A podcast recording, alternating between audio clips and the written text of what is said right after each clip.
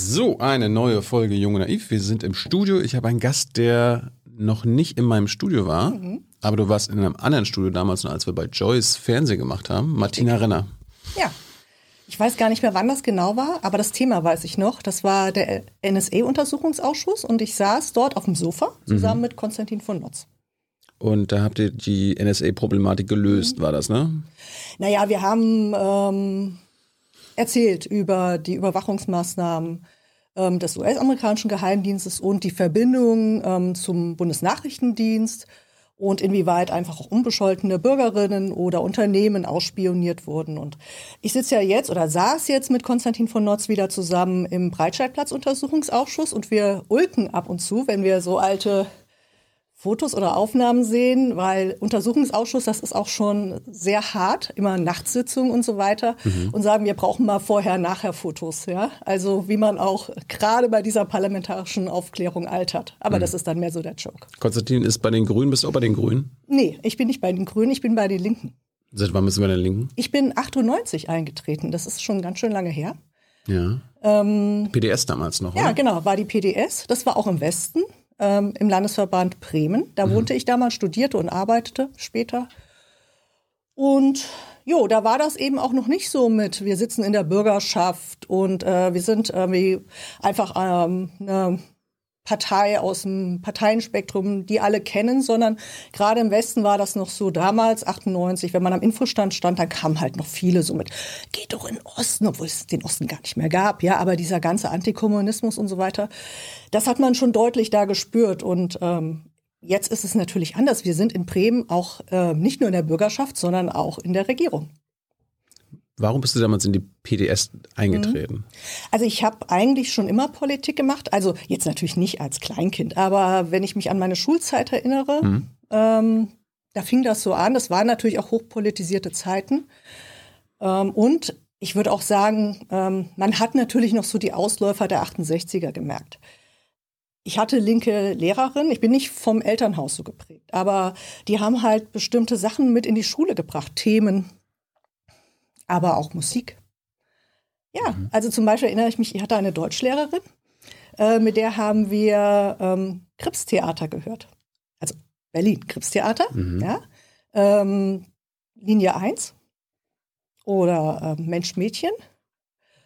Und das sagt jetzt den allermeisten, die jetzt ja, jetzt genau, gucken, das nichts. Ist, das ist so ein ähm, Jugend- und ähm, Kindertheater mhm. äh, hier in Berlin bis heute. Die machen halt... Ja, ich finde die schon politische Stücke. Da geht es eben um Fragen von Emanzipation, von ähm, Mädchen. Damals hat man Mädchen gesagt, heute wird man junge Frauen sagen. Ähm, Linie eins ist auch so ein Stück, was sich mit ähm, ja, Antikommunismus, Westen, ähm, Ausbleiben der Entnazifizierung auseinandersetzt. Und das war halt in der fünften oder sechsten Klasse. Und also so linke Inhalte waren auf vielfältige Art und Weise vorhanden. Und dann natürlich ähm, NATO-Doppelbeschluss. Und ähm, die Friedensbewegung und dann auch die Mobilisierung, wo wir schon samstags Schule geschwänzt haben und auf Demo gefahren sind. Also so bin ich dazugekommen und ab da war ich immer politisch aktiv, habe dann in Bremen studiert, bin auch bewusst nach Bremen gegangen, weil es hieß, das ist eine linke Uni. War dann nicht so, ja. Also heute ist es Leuchtturm, heute ist es Exzellenz und so weiter. Und ähm, ja, und ähm, habe dann in vielen außerparlamentarischen Bewegungen aktiv mitgemischt. Also sowohl ähm, bei dem Thema, wo ich geblieben bin, Antifa, Antifaschismus, aber auch in antirassistischen Initiativen gegen Abschiebungen oder äh, gegen inhumane Flüchtlingsunterbringung. Zum Beispiel damals auf einem Schiff auf der Weser, abgeschottet im Hafen. Die dort Untergebrachten hatten überhaupt keinen Kontakt, kein Umfeld, waren mitten in so einem kargen ja, Industriehafen. Mhm. Und haben opponiert und haben sich selbst organisiert als Geflohene. Und ähm, da waren wir dabei. Und irgendwann war aber auch der Punkt, ähm, warum jetzt achtundneunzig P D S? Das war ja deine Frage. Wo man auch gemerkt hat, so außerparlamentarisch kommt man auch an Grenzen. Ja, man braucht auch im Parlament zum Beispiel jemand, der bestimmte Sachen aufgreift, verstärkt, der seine parlamentarischen Rechte und Möglichkeiten nutzt für diese Themen. Und das war damals nicht da. Und ich hatte eben die große Hoffnung, und ähm, die habe ich bis heute und die sehe ich auch erfüllt, dass für diese sozialen Themen und ähm, für ähm, außerparlamentarische Kämpfe die Linke eben auch ein guter Brückenkopf im Parlament ist. Und das will ich halt auch sein, immer weiterhin in der Verbindung auch mit dem, was auf der Straße passiert.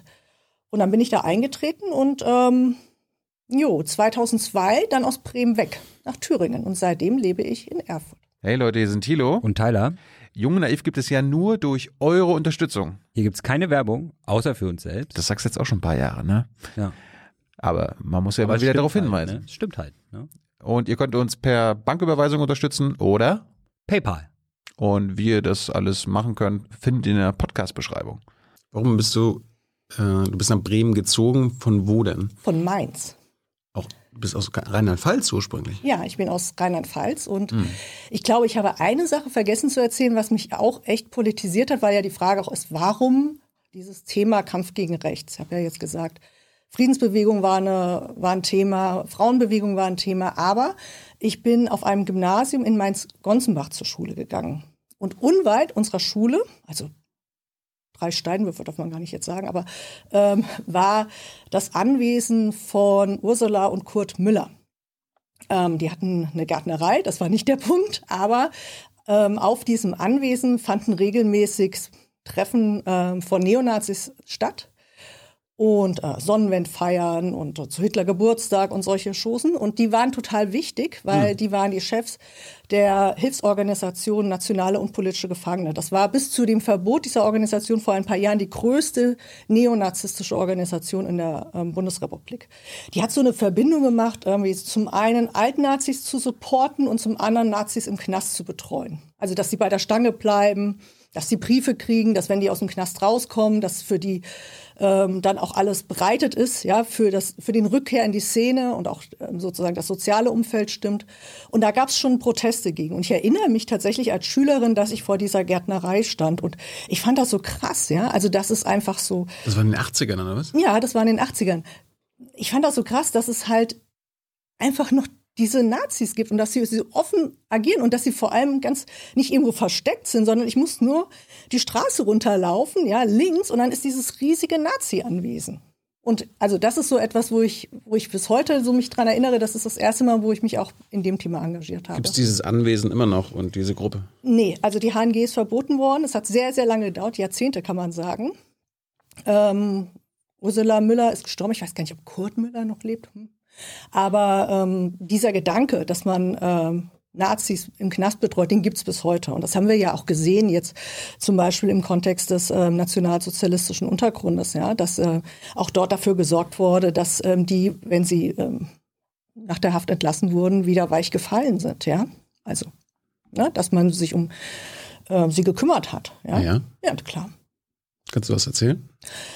Ja, also wenn wir heute uns ähm, zum Beispiel ähm, Emingers oder, oder äh, Wohleben anschauen, ähm, die wurden unterstützt, nicht nur ideell, indem man zum Beispiel ähm, bei den Prozesstagen oben auf der Besucherinnentribüne saß, ja, auch teilweise ein T-Shirt und gegrüßt hat und immer gesagt hat, hier, wir sind da, ja, und ähm, sondern ähm, klar wurde Geld gesammelt. Es gab eine C D zum Beispiel mit Nazi-Musik, deren Einnahmen sind denen zugute gekommen. Und dann war auch bei der Rückkehr alles bereitet, dass sie wieder Wohnungen hatten und Anschluss und so weiter. Natürlich, das wird organisiert. Und das wird bis heute organisiert, ob es die H N G gibt, ja oder nein. Das, der Hintergrund, die machen das, damit die nicht äh, singen. Also Dinge erzählen. Singen würden die eh nicht. Ah, ja. Also ähm, da galt ja die Devise so, ähm, Brüder schweigen bis in den Tod. Ja? Also dieses Verständnis der Neonazis als, als äh, rechte Bruderschaft, ja, mit auch bestimmten Regeln nach innen. Mhm. Ja? Und äh, man gilt auch was in der Szene, wenn man schweigt. Das war vollkommen klar. Ja? Ähm, und natürlich, aber das können die auch, weil die wissen, ja, ähm, ich habe nichts zu befürchten. Ähm, Draußen sind meine Unterstützer und wenn ich zurückkomme irgendwie, ja, da muss ich mir auch ähm, keine Sorgen machen, dass meine Existenz gefährdet ist und so weiter. Und das ist ein sehr, ähm, ja, ich, es geht fast zurück bis in die frühen äh, Jahre der Bundesrepublik Deutschland. Da gab es eine Organisation Stille Hilfe, die hat das schon mit N S-Tätern gemacht. Und dieser Gedanke, man muss quasi so Strukturen schaffen, um ähm, Leute auf der Flucht, im Knast, nach dem Knast zu unterstützen. Das ist ein ganz wesentliches Element von narzisstischer Organisierung.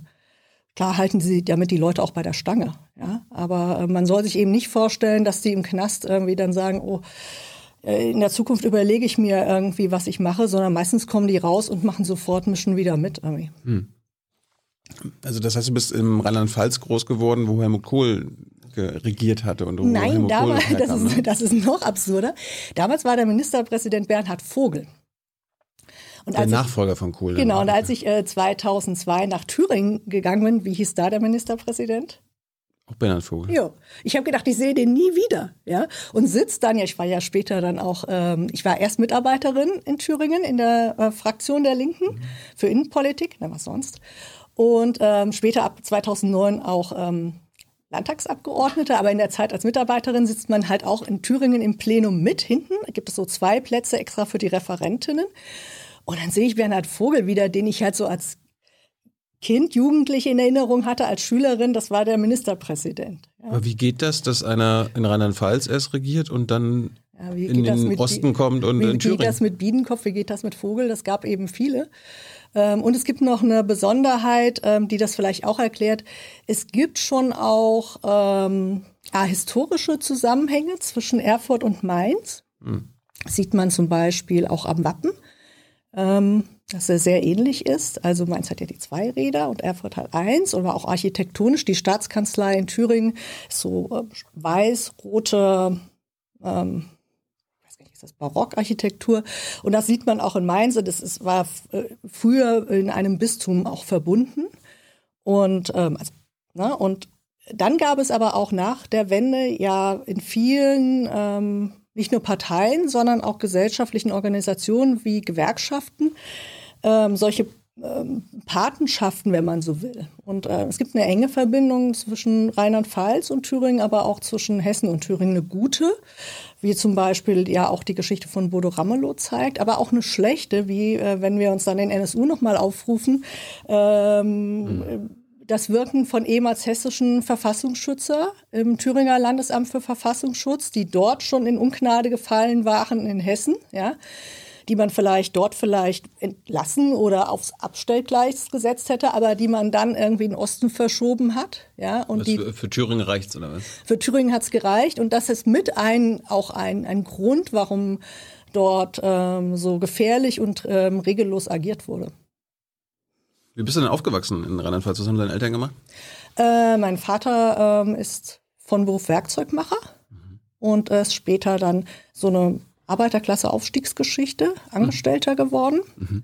Meine Mutter war Hausfrau. Ich bin auf Platte groß geworden in einem Satellitenvorort von Mainz. Es gab Platten in, im Westen? Ja klar. Es ich, dachte, gab so, ich dachte, das war immer so, so ein Ostding. Nee, es gab auch Platten im Westen. Ein Unterschied ist aber, im Osten, wenn du zum Beispiel jetzt durch Erfurt gehst, Juri-Gagarin-Ring, ist die Platte mitten in der Stadt. Sie ist integraler Stadtteil, äh, Bestandteil sozusagen der Sta- Stadtarchitektur. Also auch mhm.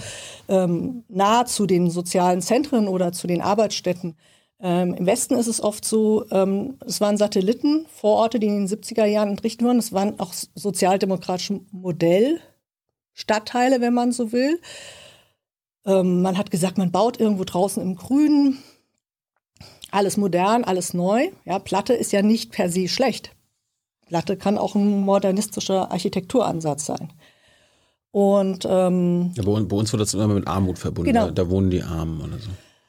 Aber war das nicht im Osten auch so, dass man manchmal auch in so einer Altbauwohnung mit irgendwie Etagenklo und ähm, ja. Ofenheizung wohnte, meine wenn Opa man arm Oma, war? Meine Opa und Oma haben auch da gelebt. Genau, die haben Fahrstuhl, Fahrstuhl sogar gehabt, also das war Genau, also arm, ja. genau, also das war, glaube ich, gab es in Altbau wie Neubau. Aber ich würde auch nicht sagen, dass das ähm, heute sind das oftmals ähm, Stadtteile, wenn wir an Bremen denken, Teneva oder sowas. Ja, das sind Stadtteile, wo eben Menschen mit geringem Einkommen ja, oder mit Fluchtgeschichte oder so weiter oft nur Wohnung finden. Damals waren das so Modellstadtteile, Hochhäuser, dann so fünf- und sieben Geschosse, also so klassisch Platte und dann eben ein, äh, Einfamilienhäuser und die waren irgendwo draußen auf dem, also auf dem Nix. Ja? Die sind einfach auf dem Acker entstanden und in so einem Stadtteil habe ich als Kind gelebt. Ja. Und in der Schule, warst du Schülersprecherin? Nee. Nee? Nee. Warum nicht? Hm, warum eigentlich nicht? Nee, hat mich nicht gereizt. Ja, weil du so aktiv warst und zu Demos genau. gegangen bist und so weiter. Also ich verbinde das bei uns ja. in der Schule, gab ja nicht so viele davon, ja. aber die waren dann auch in der Nee, das war ich nicht. Ich war tatsächlich dann an der Uni später ähm, stellvertretende Vorsitzende vom Allgemeinen Studierendenausschuss, also AStA, mhm. also der Studierendenvertretung. An der Schule nicht, aber ich war schon an der Schule auch politisch aktiv. Also hab dort, bin da mit Anstecker rumgelaufen und hab weiß ich nicht, irgendwie Politik gemacht, aber war nicht Schülersprecherin. Waren die Grünen für dich damals aktiv, äh, nee, attraktiv so? Mm, nee. Nee? Nee. Die waren ja auch gegen NATO-Doppelbeschluss. Und ja, aber ich glaube, von auch meiner sozialen Herkunft, ähm, da gab es einfach so kulturelle Differenzen. Also für mich wirkten die Grünen auch damals sehr, sehr bürgerlich schon. Ähm, Warum? Ja, kann das, also weil sie zum Beispiel, in meiner Erinnerung damals, also ich habe sie zum Beispiel natürlich bei Protesten im Wendland und so weiter wahrgenommen als politischer Akteur, aber ich habe sie dann wiederum vermisst bei vielen anderen Themen. Und ähm, auch gerade in sozialen Auseinandersetzungen. Sie haben ähm, da nicht so eine Rolle gespielt, dass ich auch das Gefühl hatte, für Abgehängte oder so ist das irgendwie ähm, eine Adresse. Mhm. Und ähm, das hat vielleicht auch was mit, mit einer eigenen Geschichte zu tun. Ja? Also ich komme nicht aus der Familie, wo alle aufs Gymnasium gegangen sind oder studiert haben, sowas. Ja? War das halt für mich immer auch ein wichtiges Thema. Und deswegen auch P D S, da sind wir wieder am Anfang. Ja? Ich bin da ja nicht zu Zufall reingestolpert, ja? sondern ich habe mir ja bewusst auch eine Partei gesucht, die links von den Grünen ist. Obwohl sie, die P D S quasi die, die Nachfolgepartei der S E D war. Ja, das ist richtig. Und ähm, es gab aber damals die Hoffnung, dass gerade auch mit dem Westaufbau und natürlich auch mit ähm, anderen linken Biografien, die in dieser Partei eine, eine Rolle spielen und der Auseinandersetzung ähm, in der P D S, die es ja gegeben hat, ja, um die D D R, um die Stasi, um den Stalinismus. Ja? Also mhm. ich finde schon, dass man sich da auch intern sehr viel, ähm, kann man auch nachlesen, gibt historische Dokumente Klar. dazu. Ja? Vielleicht sogar mehr als auch andere, die ja auch zum Teil eine D D R-Geschichte haben wie die C D U, ja? die da sich eigentlich nicht so zu verhält.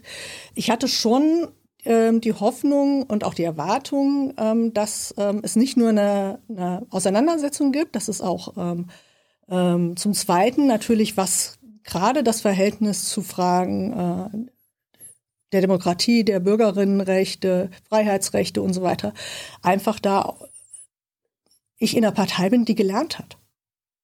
So, also die auch aus der Geschichte gelernt hat. Und ähm, ich, ähm, also manchmal werde ich natürlich heute noch irgendwie so auf Twitter blöd angemacht mit äh, so, ähm, ja, äh, weil ich ja auch mit diesem Thema bekannt bin, gegen Geheimdienste und sowas. Ja? Mhm. Und ähm, ich habe da nichts, also ich persönlich mache da keinen Unterschied.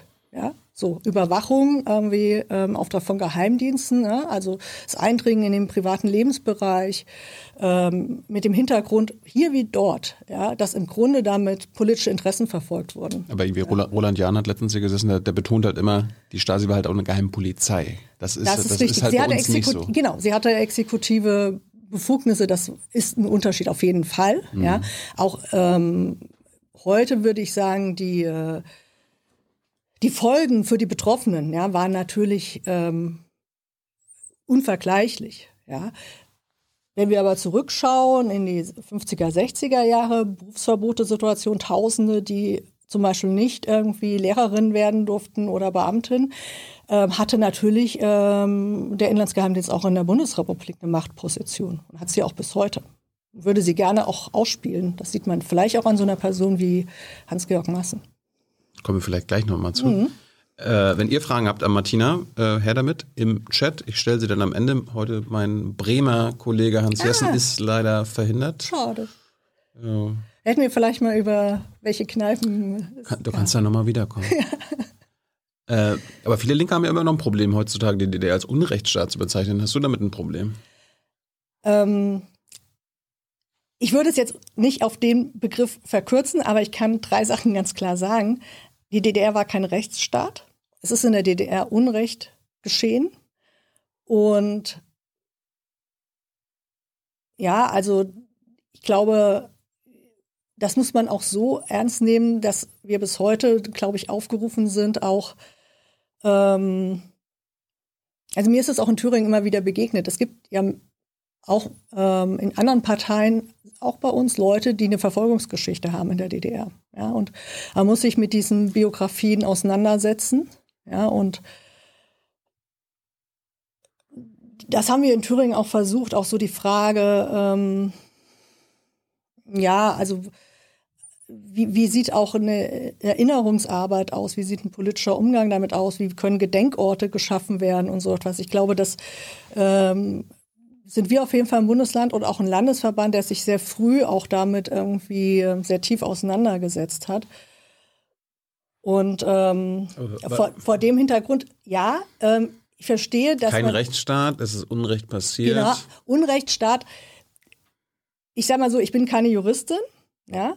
Ähm, und ich denke auch, wenn man, äh, wenn man äh, sich politisch positioniert, ist es richtig zu sagen, es war ein Unrechtsstaat, als politische Aussage. Ich meine, es war eine Diktatur. Genau, aber im. Dann ist es doch Unrecht. Ja, ne? Aber nicht alles, was dort auch zum Beispiel an Rechtsprechung war, war Unrecht. Das ist die juristische Perspektive. Ich, wie gesagt, ich kann nur sagen, einige Juristinnen sagen, nicht alles, was es an Rechtsprechung in der D D R war, war per se Unrecht. Deswegen ist dieser Begriff schwierig, aber als politische Aussage, auch gerade als Bekenntnis, ist er richtig. Da muss man zwischen politisch aber, und juristisch unterscheiden. Aber die politische Aussage machst du nicht? Die würde ich auch machen, ja, aber ich aber würde hast jetzt, sie... Aber hast du jetzt noch nicht gesagt? Ich habe gesagt... Martina Renner sagt nicht, D D R war ein Unrechtsstaat. Als politische Aussage. ähm, doch, als politische Aussage würde ich es machen. Ich wollte nur erklären, warum... wenn man es etwas mit Zeit, und Zeit haben wir hier, mhm. ähm, wie ähm, erklären kann, äh, man diese juristische Dimension durchaus auch noch bedenken darf. Eine politische Frage. Also okay. Ist es ein Unrechtsstaat gewesen? Ja. Äh, du bist nach Bremen gegangen, was hast du denn studiert? Hast du, also Jura offensichtlich nicht? Nee, Philosophie. Warum? Ja, bist du eine Philosophin? Nö. Aber du hast es studiert? Genau, aber ich ja, ist ja nicht mein Beruf. Ähm... Und Kultur- und Kunstwissenschaften und Biologie kam später dazu? Nee, parallel. Auch noch? Nebenfächer, ja. Ähm, warum Philosophie? Ja, das ist irgendwie, naja, es ist ja natürlich das Angebot, ähm, dass man damit Handwerkszeug erlernt, ähm, sich Gesellschaft, Geschichte ähm, anzueignen, mhm. ähm, zu erklären. Ähm, ja, es ist... Es ist schon ähm, ja, eine Disziplin, die ähm, ja, einem Möglichkeiten gibt, auch ähm, Argumentationen zu verstehen ähm, und äh, auch ähm, politische Entwicklung, weil natürlich ist die Ideengeschichte eng verbunden auch mit, ähm, ja, mit politischen und gesellschaftlichen Fragen. Weißt du noch, wie du zum ersten Mal mit Philosophie in Verbindung geraten bist? Also wer, oh. welcher Philosoph, welche Philosophin dich da geprägt hat? Ähm, ja, vielleicht jetzt, in, man, manchmal setzt man sich ja auch im negativen Sinne mit äh, Philosophie auseinander, nicht nur wer, was einen positiv geprägt hat. Ich habe hm. ähm, meine mündliche Prüfung im Fach Ethik in der Schule zur Neuen Rechten gemacht. Also das waren damals...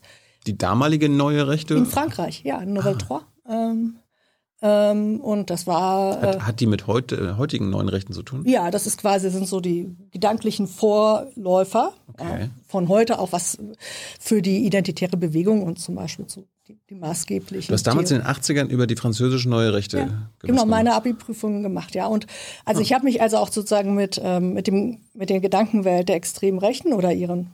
gesellschaftlichen Vorstellungen beschäftigt jetzt. Und im anderen Sinne, na klar, in den Jahren, wenn ich sage, man steigt ja jetzt auch nicht gleich mit Kant und Hegel ein, ja, so. Manche schon. Manche schon, naja. Aber so Überfliegerin war ich nicht, mhm. ja. Ähm, was mich interessiert hat, war natürlich damals ähm, das Thema Poststrukturalismus, ja, also Foucault. Mhm. Ähm, weil er natürlich auch einen bestimmten Blick auf die Moderne und auf die Aufklärung hatte und eben das nicht nur im hellen Licht gezeigt hat, sondern eben auch, dass diese Kategorisierung von Menschen ähm, auch dazu führt, dass man ähm, diskriminiert, dass man kriminalisiert.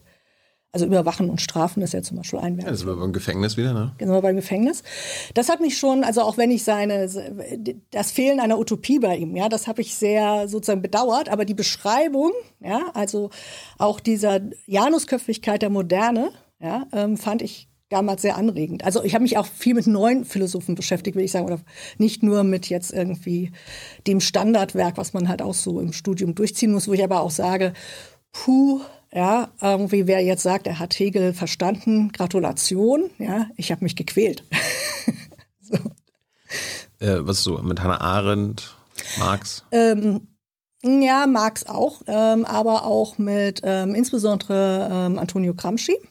Hm. Ähm, musst du kurz erklären, wer das ist. Das ist ein äh, italienischer Kommunist, ähm, der auch verfolgt wurde, im Gefängnis saß und der ähm, so Fragen aufgeworfen hat über, wie kann eine äh, linke gesellschaftliche Hegemonie ähm, erlangen in einer, ähm, zum Beispiel mit der italienischen Gesellschaft, in einer Gesellschaft, die sehr stark vom Katholizismus, von äh, konservativen äh, Familienbild, von tradierten, feudalen äh, Traditionen geprägt ist. Ja? Und ähm, der also auch so die Frage, wie, wie, wie ist denn überhaupt Bewegung und Fortschritt denkbar jenseits klassischer Revolutionstheorien entwickelt hat? Oder ja, also so mit eher dann auch ähm, innerhalb der, der Arbeiterbewegung oder der Theorie der Arbeiterbewegung vielleicht eher damals, heute nicht mehr so, aber damals vielleicht eher so randständigen äh, Figuren. Also ich habe mich jetzt nie mit dem sozusagen Marxismus, Leninismus hm. in dem Sinne beschäftigt. Aber ist Gramsci immer noch aktuell? Ich meine, wenn du sagst, äh, ja, finde ich, Gramsci ist schon aktuell. Katholizismus, traditionelle Gesellschaft, da haben wir ja auch noch ein bisschen mit zu tun, ne? Und wir haben zum Teil ja vielleicht hier nicht so spürbar, aber wenn ich den europäischen Rahmen anschaue, natürlich auf einen krassen Vormarsch wieder, ja, und auch die Einflussnahme in äh, sozusagen gesellschaftlichen Raum, wenn wir in Ungarn, Polen denken, was gerade auch in Georgien jetzt passiert ist die letzten Tage, ja, die Rolle der Kirche dort auch in politischen Prozessen, die Rückdrängung von Errungenschaften auch aus den ähm, siebziger, achtziger Jahren, da spielt Kirche eine große Rolle. Mhm. Und ich habe jetzt irgendwie die letzten Jahre mal gelernt, dass die neue Rechte oder die mhm. Identitären sich an Gramsci ja. bedienen. Also, ja, aber das weißt ist du da was? Du? Das ist natürlich ähm, von denen auch mehr äh, Methode als Inhalt. Genau. Sie versuchen sich halt vieler so linker, auch ähm, Theorien, aber auch politischer Ausdrucksformen äh, anzunehmen, die quasi zu okkupieren. Ja, also auch zum Beispiel das mit zivilem Ungehorsam, wir besetzen irgendwelche Gebäude. Das ist ja, ja, wenn wir an Uni-Streiks denken, das sind ja eher Sachen aus der linken emanzipatorischen Bewegung. Ja, das übernehmen sie. Sie versuchen so jugendkulturell ähm, sich zu geben und ähm, da ist natürlich äh, auch etwas immer dabei, dass äh, ich weiß, ich würde bezweifeln, dass es wirklich etwas mit Gramsci zu tun hat, aber es, äh, es ist natürlich Teil ihrer Propaganda zu sagen, ja, es gibt kein Rechts und es ist kein Links, wir finden ja auch Gramsci toll und ähm, ähm, was... So Unverschämtheiten wie Sophie Scholl wäre heute bei uns, ja, das sind, das ist eine Methodik, ja, das ist auch eine Methodik, den eigenen politischen Standpunkt zu verunklaren, ja, weil das Gerede, wir sind weder rechts noch links, ist natürlich kompletter Bullshit. Ja? Aber weißt du, warum Rechte das? Äh Um anschlussfähig zu werden natürlich auch. Rechte wollen nicht rechts genannt werden heutzutage. Genau, weil ähm, sie wollen ja sich zum Beispiel im bestimmten, zum Beispiel akademischen Bereich an Universitäten irgendwie bestimmte Räume eröffnen, auf bestimmte Leute zugehen, ja. Und ähm, da ist es halt schlecht, wenn man sagt, irgendwie, ich finde Adolf Hitler toll, ja. Irgendwie wäre halt nicht der gute irgendwie Türöffner, ja. Ähm, und ähm, dann sagt man halt lieber, ich bin weder rechts noch links, aber ich bin natürlich trotzdem dafür irgendwie, dass die Flüchtlinge hier nicht herkommen sollen. Aber, aber was sind sie dann, wenn sie, ja, sie sind nur rechts. Verneinen immer? Also, aber wie, ja. wie nennen die sich dann? Ist das Mitte oder was? Naja, ähm, also sie... Konservativ? Ja, da kommt halt dieses, äh, Sie sagen dann zum Beispiel hier so, wenn Sie so, so selbst bezeichnen, so Europäer der Vaterländer, ja, also so europäische Identität, dann ähm, sagen Sie halt nicht mehr, wir also sind Ethnopluralismus. Genau, wir sind nicht mehr krasse Rassisten, ja, das lehnen wir ab und was die Nazis gemacht haben, ist auch schlimm, ja, aber es gibt halt etwas spezifisch Europäisches und das müssen wir verteidigen irgendwie gegen den anrückenden Islam oder sowas, ja, und natürlich ähm, verhindert man oder umgeht dann damit so klassische völkische, rassistische ne, ähm, Aussagen zu treffen. Aber die, die Funktion, die Funktionalität, so etwas, ob ich jetzt sage, wir verteidigen Europa oder wir verteidigen die arische Rasse, ist halt am Ende egal. Es geht ihnen halt um diese Feindbilder. Hast du Feindbilder?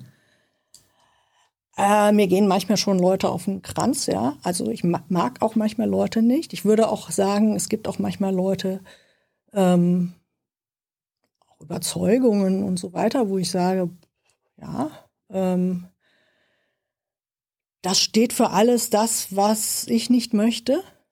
Ja, hm. ähm, ich würde dann schon immer davon sprechen, das sind Gegner. Also die ähm, AfD ist ein Gegner und kein Feind. Ja. Also sie sind uns gelegentlich feindlich gesonnen, sie arbeiten mit Leuten zusammen, die uns gerne umbringen möchten.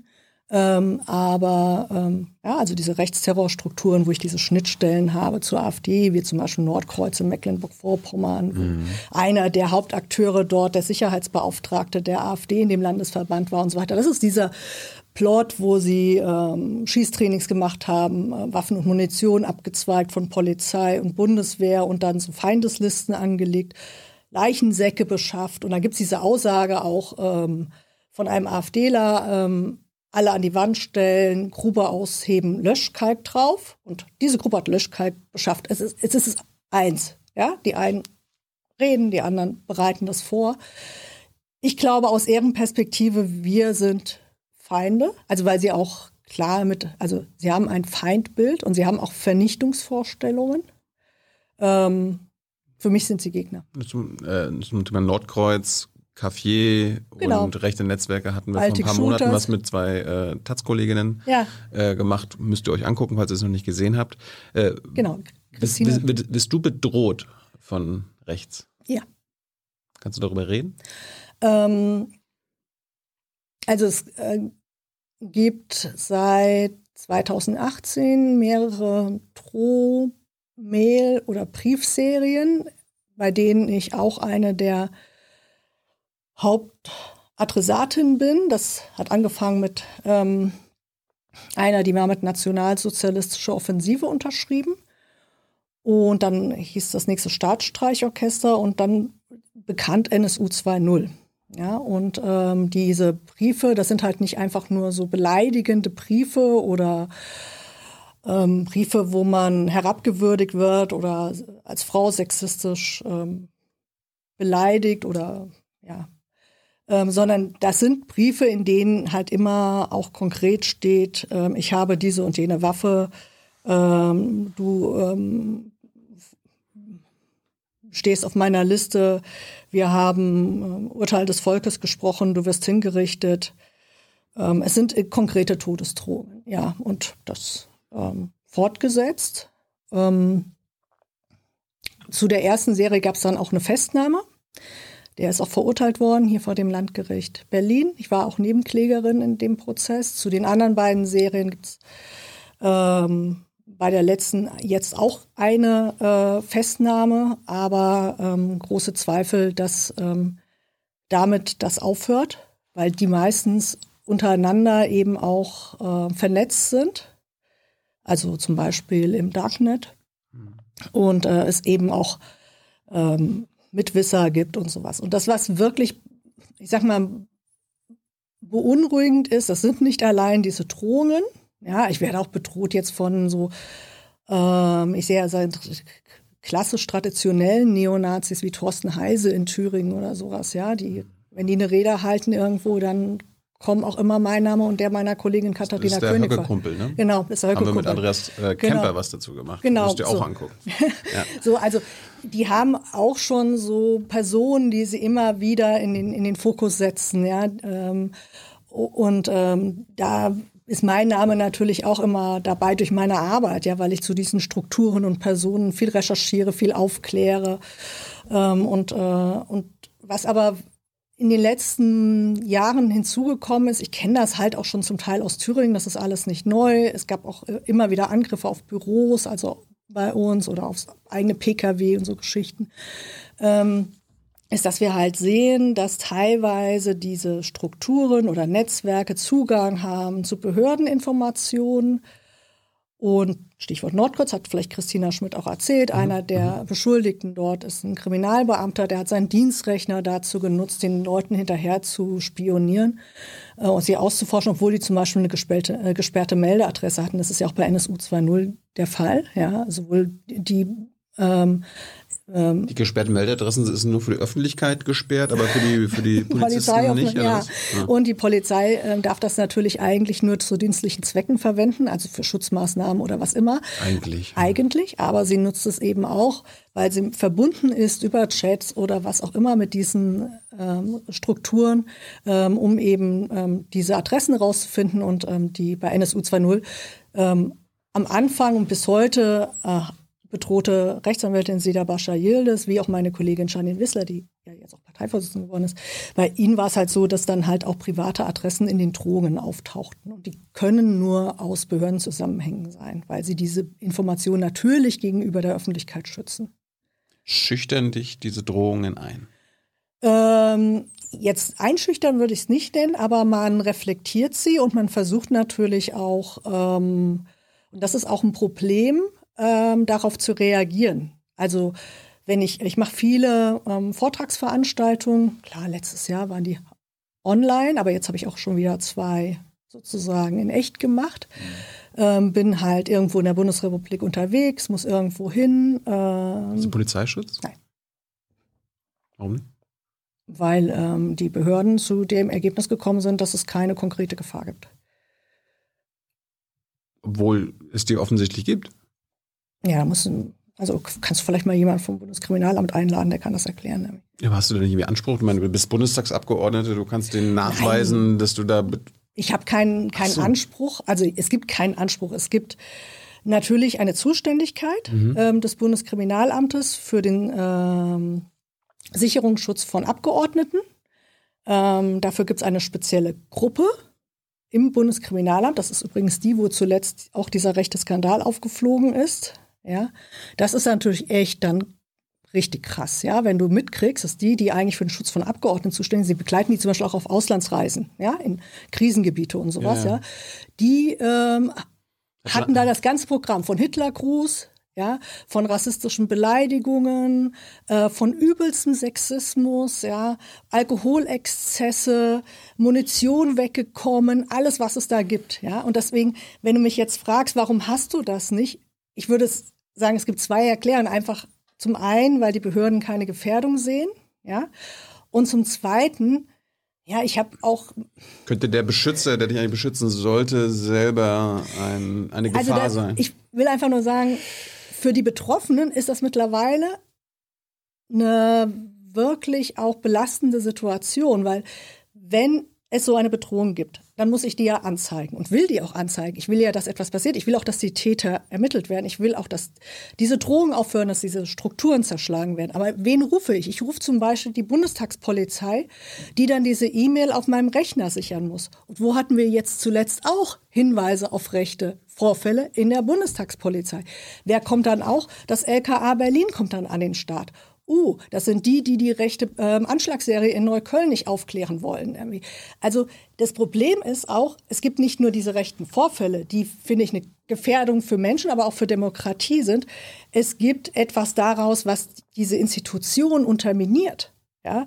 Weil natürlich das Zutrauen von Bedrohten und Betroffenen, dass die Polizei sie schützen will und kann, schwindet. Und das ist natürlich dann auch etwas, wo ich sage, das müssten selbst konservative SicherheitspolitikerInnen verstehen, dass das nicht geht. Ja, dass spätestens nach Lübcke, oder? Genau.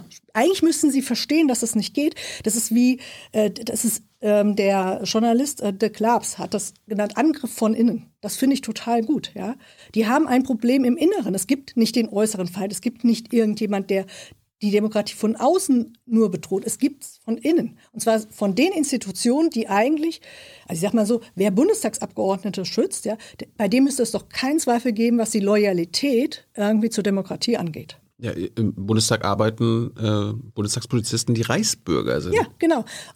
Wie fühlt sich das an? Scheiße fühlt sich das an. Aber ich sag mal so, ich bin in einer privilegierten Situation als Abgeordneter. Ja? Ähm, wie fühlt sich das zum Beispiel für ähm, People of Color an in diesem Land, die von einer äh, in Teilen auch rassistisch irgendwie denkenden Polizei äh, eigentlich äh, Schutz ähm, sich erwarten müsste und natürlich auch sagt, ich traue mich gar nicht, eine Anzeige zu erstatten, weil ich gar nicht weiß, wenn ich dorthin gehe, ähm, wie der Beamte tickt, mit dem ich da zu tun bekomme. Ja, und viele machen ja auch die Erfahrung, dass äh, ihre Anliegen nicht ernst genommen werden und, und ähnliches mehr. Ja. Was, was könnt ihr als äh, Politik denn machen, wenn in allen, offenbar in allen Sicherheitsstrukturen, in der normalen Polizei, im Landeskriminalamt, im Bundeskriminalamt, in der Bundeswehr, in den Spezialeinheiten, überall rechte Netzwerke, mhm. Man kann ja auch, also viele ja. Neonazis einfach sind. Also wir können drei Sachen machen ähm, und die tun wir auch. Und ähm, da tun auch mehr mit als jetzt nur Abgeordnete, auch verschiedener Fraktionen, ähm, sondern eben auch, du hast ja schon die Kollegen von der Taz erwähnt, ähm, Christina Schmidt und Sebastian Erb. Erstmal müssen wir das alles aufdecken. Ja. Ja? Und es gibt unglaubliche Beharrungskräfte in diesen Institutionen, dass das nicht ans Tageslicht kommt. Ist ja auch klar, warum. Ja? Warum? Weil das könnte natürlich diese Institution im Markt erschüttern, tut's ja auch. S E K Frankfurt aufgelöst. Zweite Einsatzkompanie des K S K, Kommando Spezialkräfte, aufgelöst. Weil man vielleicht am Ende feststellt, dass so tief dort strukturell und ideologisch sozusagen verankert, da kommt man nicht mehr umhin, irgendwie zu sagen, okay, da können wir nichts mehr machen. Also beim S E K in Frankfurt waren wohl die Räume irgendwie so als Nazi-Hölle aus äh, dekoriert, ja, so mit Lambda-Zeichen, also auch wieder, sind wir wieder bei den Identitären, ja, ähm, und sowas. Da, da, da hätte man das gar nicht mehr, sagen wir mal, demokratisch sanieren können. Das S E K Frankfurt war auch für Hanau zuständig damals. Genau, ja. So. Oh Gott. Ähm, und also erstmal muss alles ans Licht, ja. Und, äh, und zum, dann muss ich sagen, dann müssen wir politisch Druck machen, das machen wir auch, haben wir auch in der letzten Legislatur gemacht, dass dann von ähm, den ähm, Verantwortlichen, das sind die Innenministerien, ja, die entsprechenden Konsequenzen gezogen werden. Zum einen, dass man ähm, nicht nur das Ganze als, was sie auch selbst jetzt nicht mehr tun, aber das war ein langer Weg dahin, als Einzelfälle deklariert. Ja, die haben ja lange gesagt, oh, das sind Einzelfälle. Wir sehen gar keinen Zusammenhang zwischen dem S E K Frankfurt und Nordkreuz und K S K. Und das sagt das Bundesministerium immer noch. Ist aber, ja, aber mittlerweile wissen sie auch, äh, jetzt sagen sie, es gibt einzelne personelle mhm. Kenn- und Kontaktverhältnisse. Sie sind jetzt so ganz langsam, dass sie sich dem annähern, wie es wirklich ist. Aber strukturell ist. Wollen sie immer noch nicht. Genau. So, aber anerkennen. Sie müssen natürlich hingucken. Was läuft in diesen Spezialeinheiten verkehrt? Ja, wie ist da die Personalauswahl? Wer kommt da überhaupt hin? Ja, ähm, wie ticken die? Gibt es da überhaupt so etwas wie ähm, Fachaufsicht? Welche Rolle haben die Vorgesetzten? Wenn, beim, wenn zum Beispiel bei dieser B K A Auslands- ähm, und Spezialeinsätze-Gruppe der Vorgesetzte mitmacht, dann wird er auch nicht eingeschritten sein. Mhm. Ja?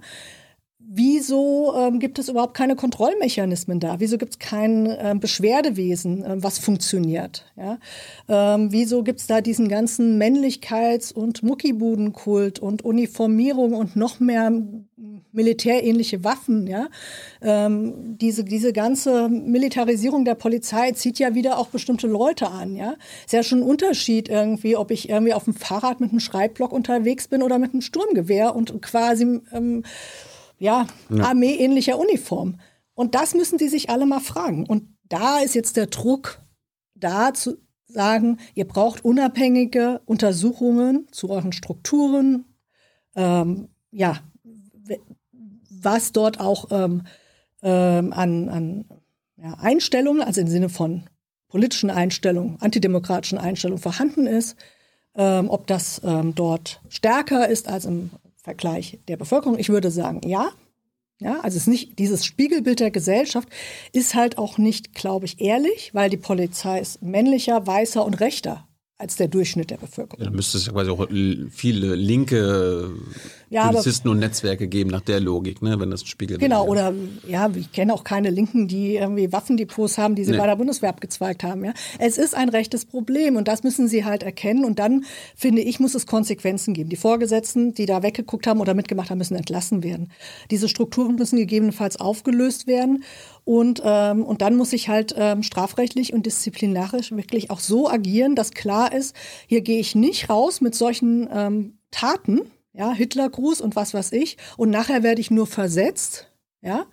Ähm, das, ja. Was, das passiert auch? Ja, natürlich passiert das. Also viele äh, werden gar nicht irgendwie... Das ist ja wie in der Kirche, wo, der, wo die...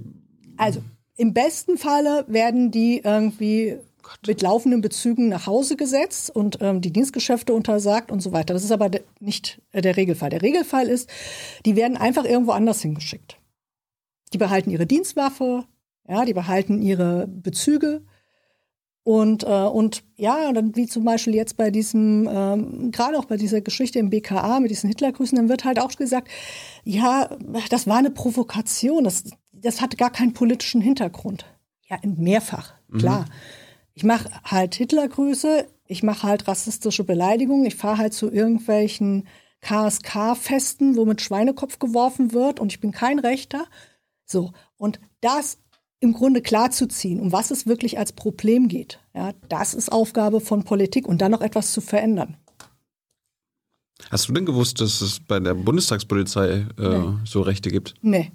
Das war auch echt, da habe ich auch echt, weil wie gesagt, die, die kommen. Das hast du also nie gemerkt als Bundestagsabgeordneter? Nee, aber die kommen wirklich in meinem Büro zum Beispiel, wenn ich so eine Drohmail bekomme, kommen die wirklich in meinem Büro und gehen an den Rechner von meiner Büroleiterin, ja, und sichern dort die E-Mail und greifen auf meinen Rechner zu.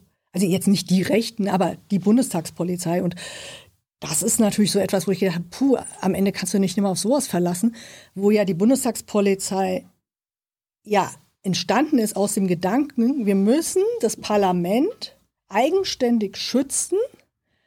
Ähm, deswegen sind die ja auch dem Bundestagspräsidenten unterstellt, mhm.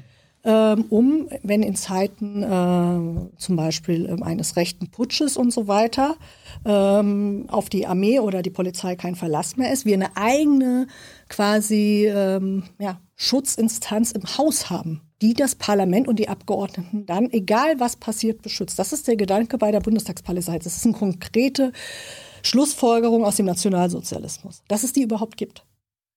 Aber selbst darauf ist nicht mehr Verlass? Nein. Wer könnte denn daran, daran was ändern? Schäuble als Bundestagspräsident? Ja klar. Ich muss da auch, tut, tut er was? Ja, also das Problem also ist schon angekommen jetzt und es wird natürlich auch geschaut, wie konnten die da reinkommen, wie äh, konnte das sein, dass das halt äh, zwar doch aufgefallen ist, aber irgendwie nicht reagiert wurde. Und man muss, denke ich, jetzt ähm, einfach mehr Möglichkeiten schaffen, ähm, sicherzustellen, dass ähm, es äh, Leute, die so einen Job machen, dass sie äh, zweifelsfreie Demokraten und Demokratinnen sind. Ja? Mhm. Und das heißt aber auch, ähm, ich muss äh, Möglichkeiten haben, dass die, die dort auch Dienst tun und die zum Beispiel sich stören an solchen Vorfällen. Das gilt für alles, gilt auch für die Bundeswehr und für die Polizeien der Länder und des Bundes. Es gibt, und deswegen, äh, ich werde oft missverstanden, ich würde sagen, die ganze Polizei ist recht. Das ist Quatsch, natürlich nicht. Das sind viele, ähm, die wollen gut abliefern in ihrem Job und irgendwie, na, die sind überzeugt, irgendwie, mhm. irgendwie ähm, demokratisch, ähm, auch humanistisch ähm, aufgeklärt, sehen auch gerade oftmals den Punkt, dass man auch etwas ändern muss in der Polizei und stören sich dann, wenn auf der Dienststelle so Sprüche gemacht werden, ja, über Migrantinnen und so weiter. Nur jetzt ist es so, oder lange war es so, die können sich eigentlich an niemand vertrauensvoll wenden. Wenn sie zum Vorgesetzten getapert sind, ja, war oft dann das Problem, der hat, oh, da kommt irgendwie der Nestbeschmutzer. Ja, dann ist die Person, die quasi aufs Problem aufmerksam gemacht hat, nachher gegängelt worden oder irgendwie versetzt worden. Shooting oder, the messenger. Ja, oder g- ganz ähm, klassisch ähm, nicht befördert worden. Ja, irgendwie so abgestraft. Ja, und ähm, und äh, jetzt gibt es ja in vielen Ländern schon ähm, solche ähm, Beschwerdestellen, Ombudsstellen, äh, wo man sich hinwenden kann, auch als Bürgerin, aber auch als äh, Beamtin und auf Missstände hinweisen und ähm, Da kann ich auch Anonymität zugesichert bekommen. Ähm, diese, diese Beschwerdestellen, wir haben in Thüringen auch eine, ähm, haben wir jetzt auch ähm, auf den Weg gebracht, dass sie über mehr Befugnisse ähm, verfügt, also dass sie zum Beispiel Zeugen befragen kann, Akten beiziehen, Dienststellen betreten, dass sie eigenständig ermitteln kann, unabhängig. Unabhängig von einer internen äh, Ermittlung, unabhängig von dem Vorgesetzten. Das ist total wichtig. Ja, und das brauchen wir überall, das brauchen wir auch für die Armee. Ich brauche diese Vertrauensstellen. Wie, wie kann man denn zweifelsfrei feststellen, dass jemand ein Demokrat ist oder eine Demokratin? Gar nicht. Also, ähm, also es gibt ja wahrscheinlich auch so Rechte, die dann so sagen, ja, ja, also ja, genau, ja, doch, genau. Und, natürlich ja, stell mir ja, alle Fragen, doch, genau, doch, Demokratie. Natürlich gibt es ähm, beim, äh, beim Eintritt oder bei der Bewerbung in den Polizeidienst gibt es ja ähm, verschiedene Tests. Ja? Also man wird auf seine körperlichen und sportlichen Fähigkeiten, auf ähm, Kognitives, auf Sprache, auf, aber auch natürlich auch auf solche Dinge irgendwie befragt. Natürlich kann man da durchflunkern. Mhm. Ja, so. Deswegen würde ich auch sagen, es ist äh, jetzt nicht von vornherein hundert Prozent auszuschließen, dass Leute sich dort auch sozusagen einklinken, zumal das eben für viele Rechte auch in, attraktiv ist. Ja? Uniform, Waffe, sozusagen die, das Potenzial, Gewalt legal anzuwenden, mhm. Macht damit auch zu spüren, mhm. ja? Ein bestimmtes äh, Männlichkeitsbild, ja? So in geschlossenen Verbänden, gemeinsam, ja, so. Jungs dieses Wochenende, ja, sind ja oftmals auch B K A-Sicherungsgruppe, A S E, war keine Frau. Reine Männer, ja, ähm, ja. Veranstaltung. Ja. Ähm, und natürlich kann ich dann auch schon gucken, wie, wie kann ich durch eine bestimmte Einstellungspraxis da was verändern in der Zusammensetzung. Und dann muss ich halt sagen, dann kommt etwas danach. Es geht gar nicht darum, um die Einstellung. Dann muss ich danach ähm, Prozesse haben in solchen Institutionen mit so viel Befugnissen. Also die haben ja wirklich Möglichkeiten, ja, also wie gesagt, nicht nur der Einsatz der Waffe, ja, auch sonst, ja, ähm, wo ich sage, ich brauche tatsächlich äh, verantwortungsvolle Vorgesetzte und ähm, Kontrollmechanismen, Evaluationen und so weiter, um drauf zu schauen, was die immer machen bei diesen ähm, Spezialeinsatzkräften. Ähm, war es so, die hatten quasi abgeschottete Strukturen wie so ein Innenleben, ja, da hat der Rest überhaupt nicht gewusst, was die machen.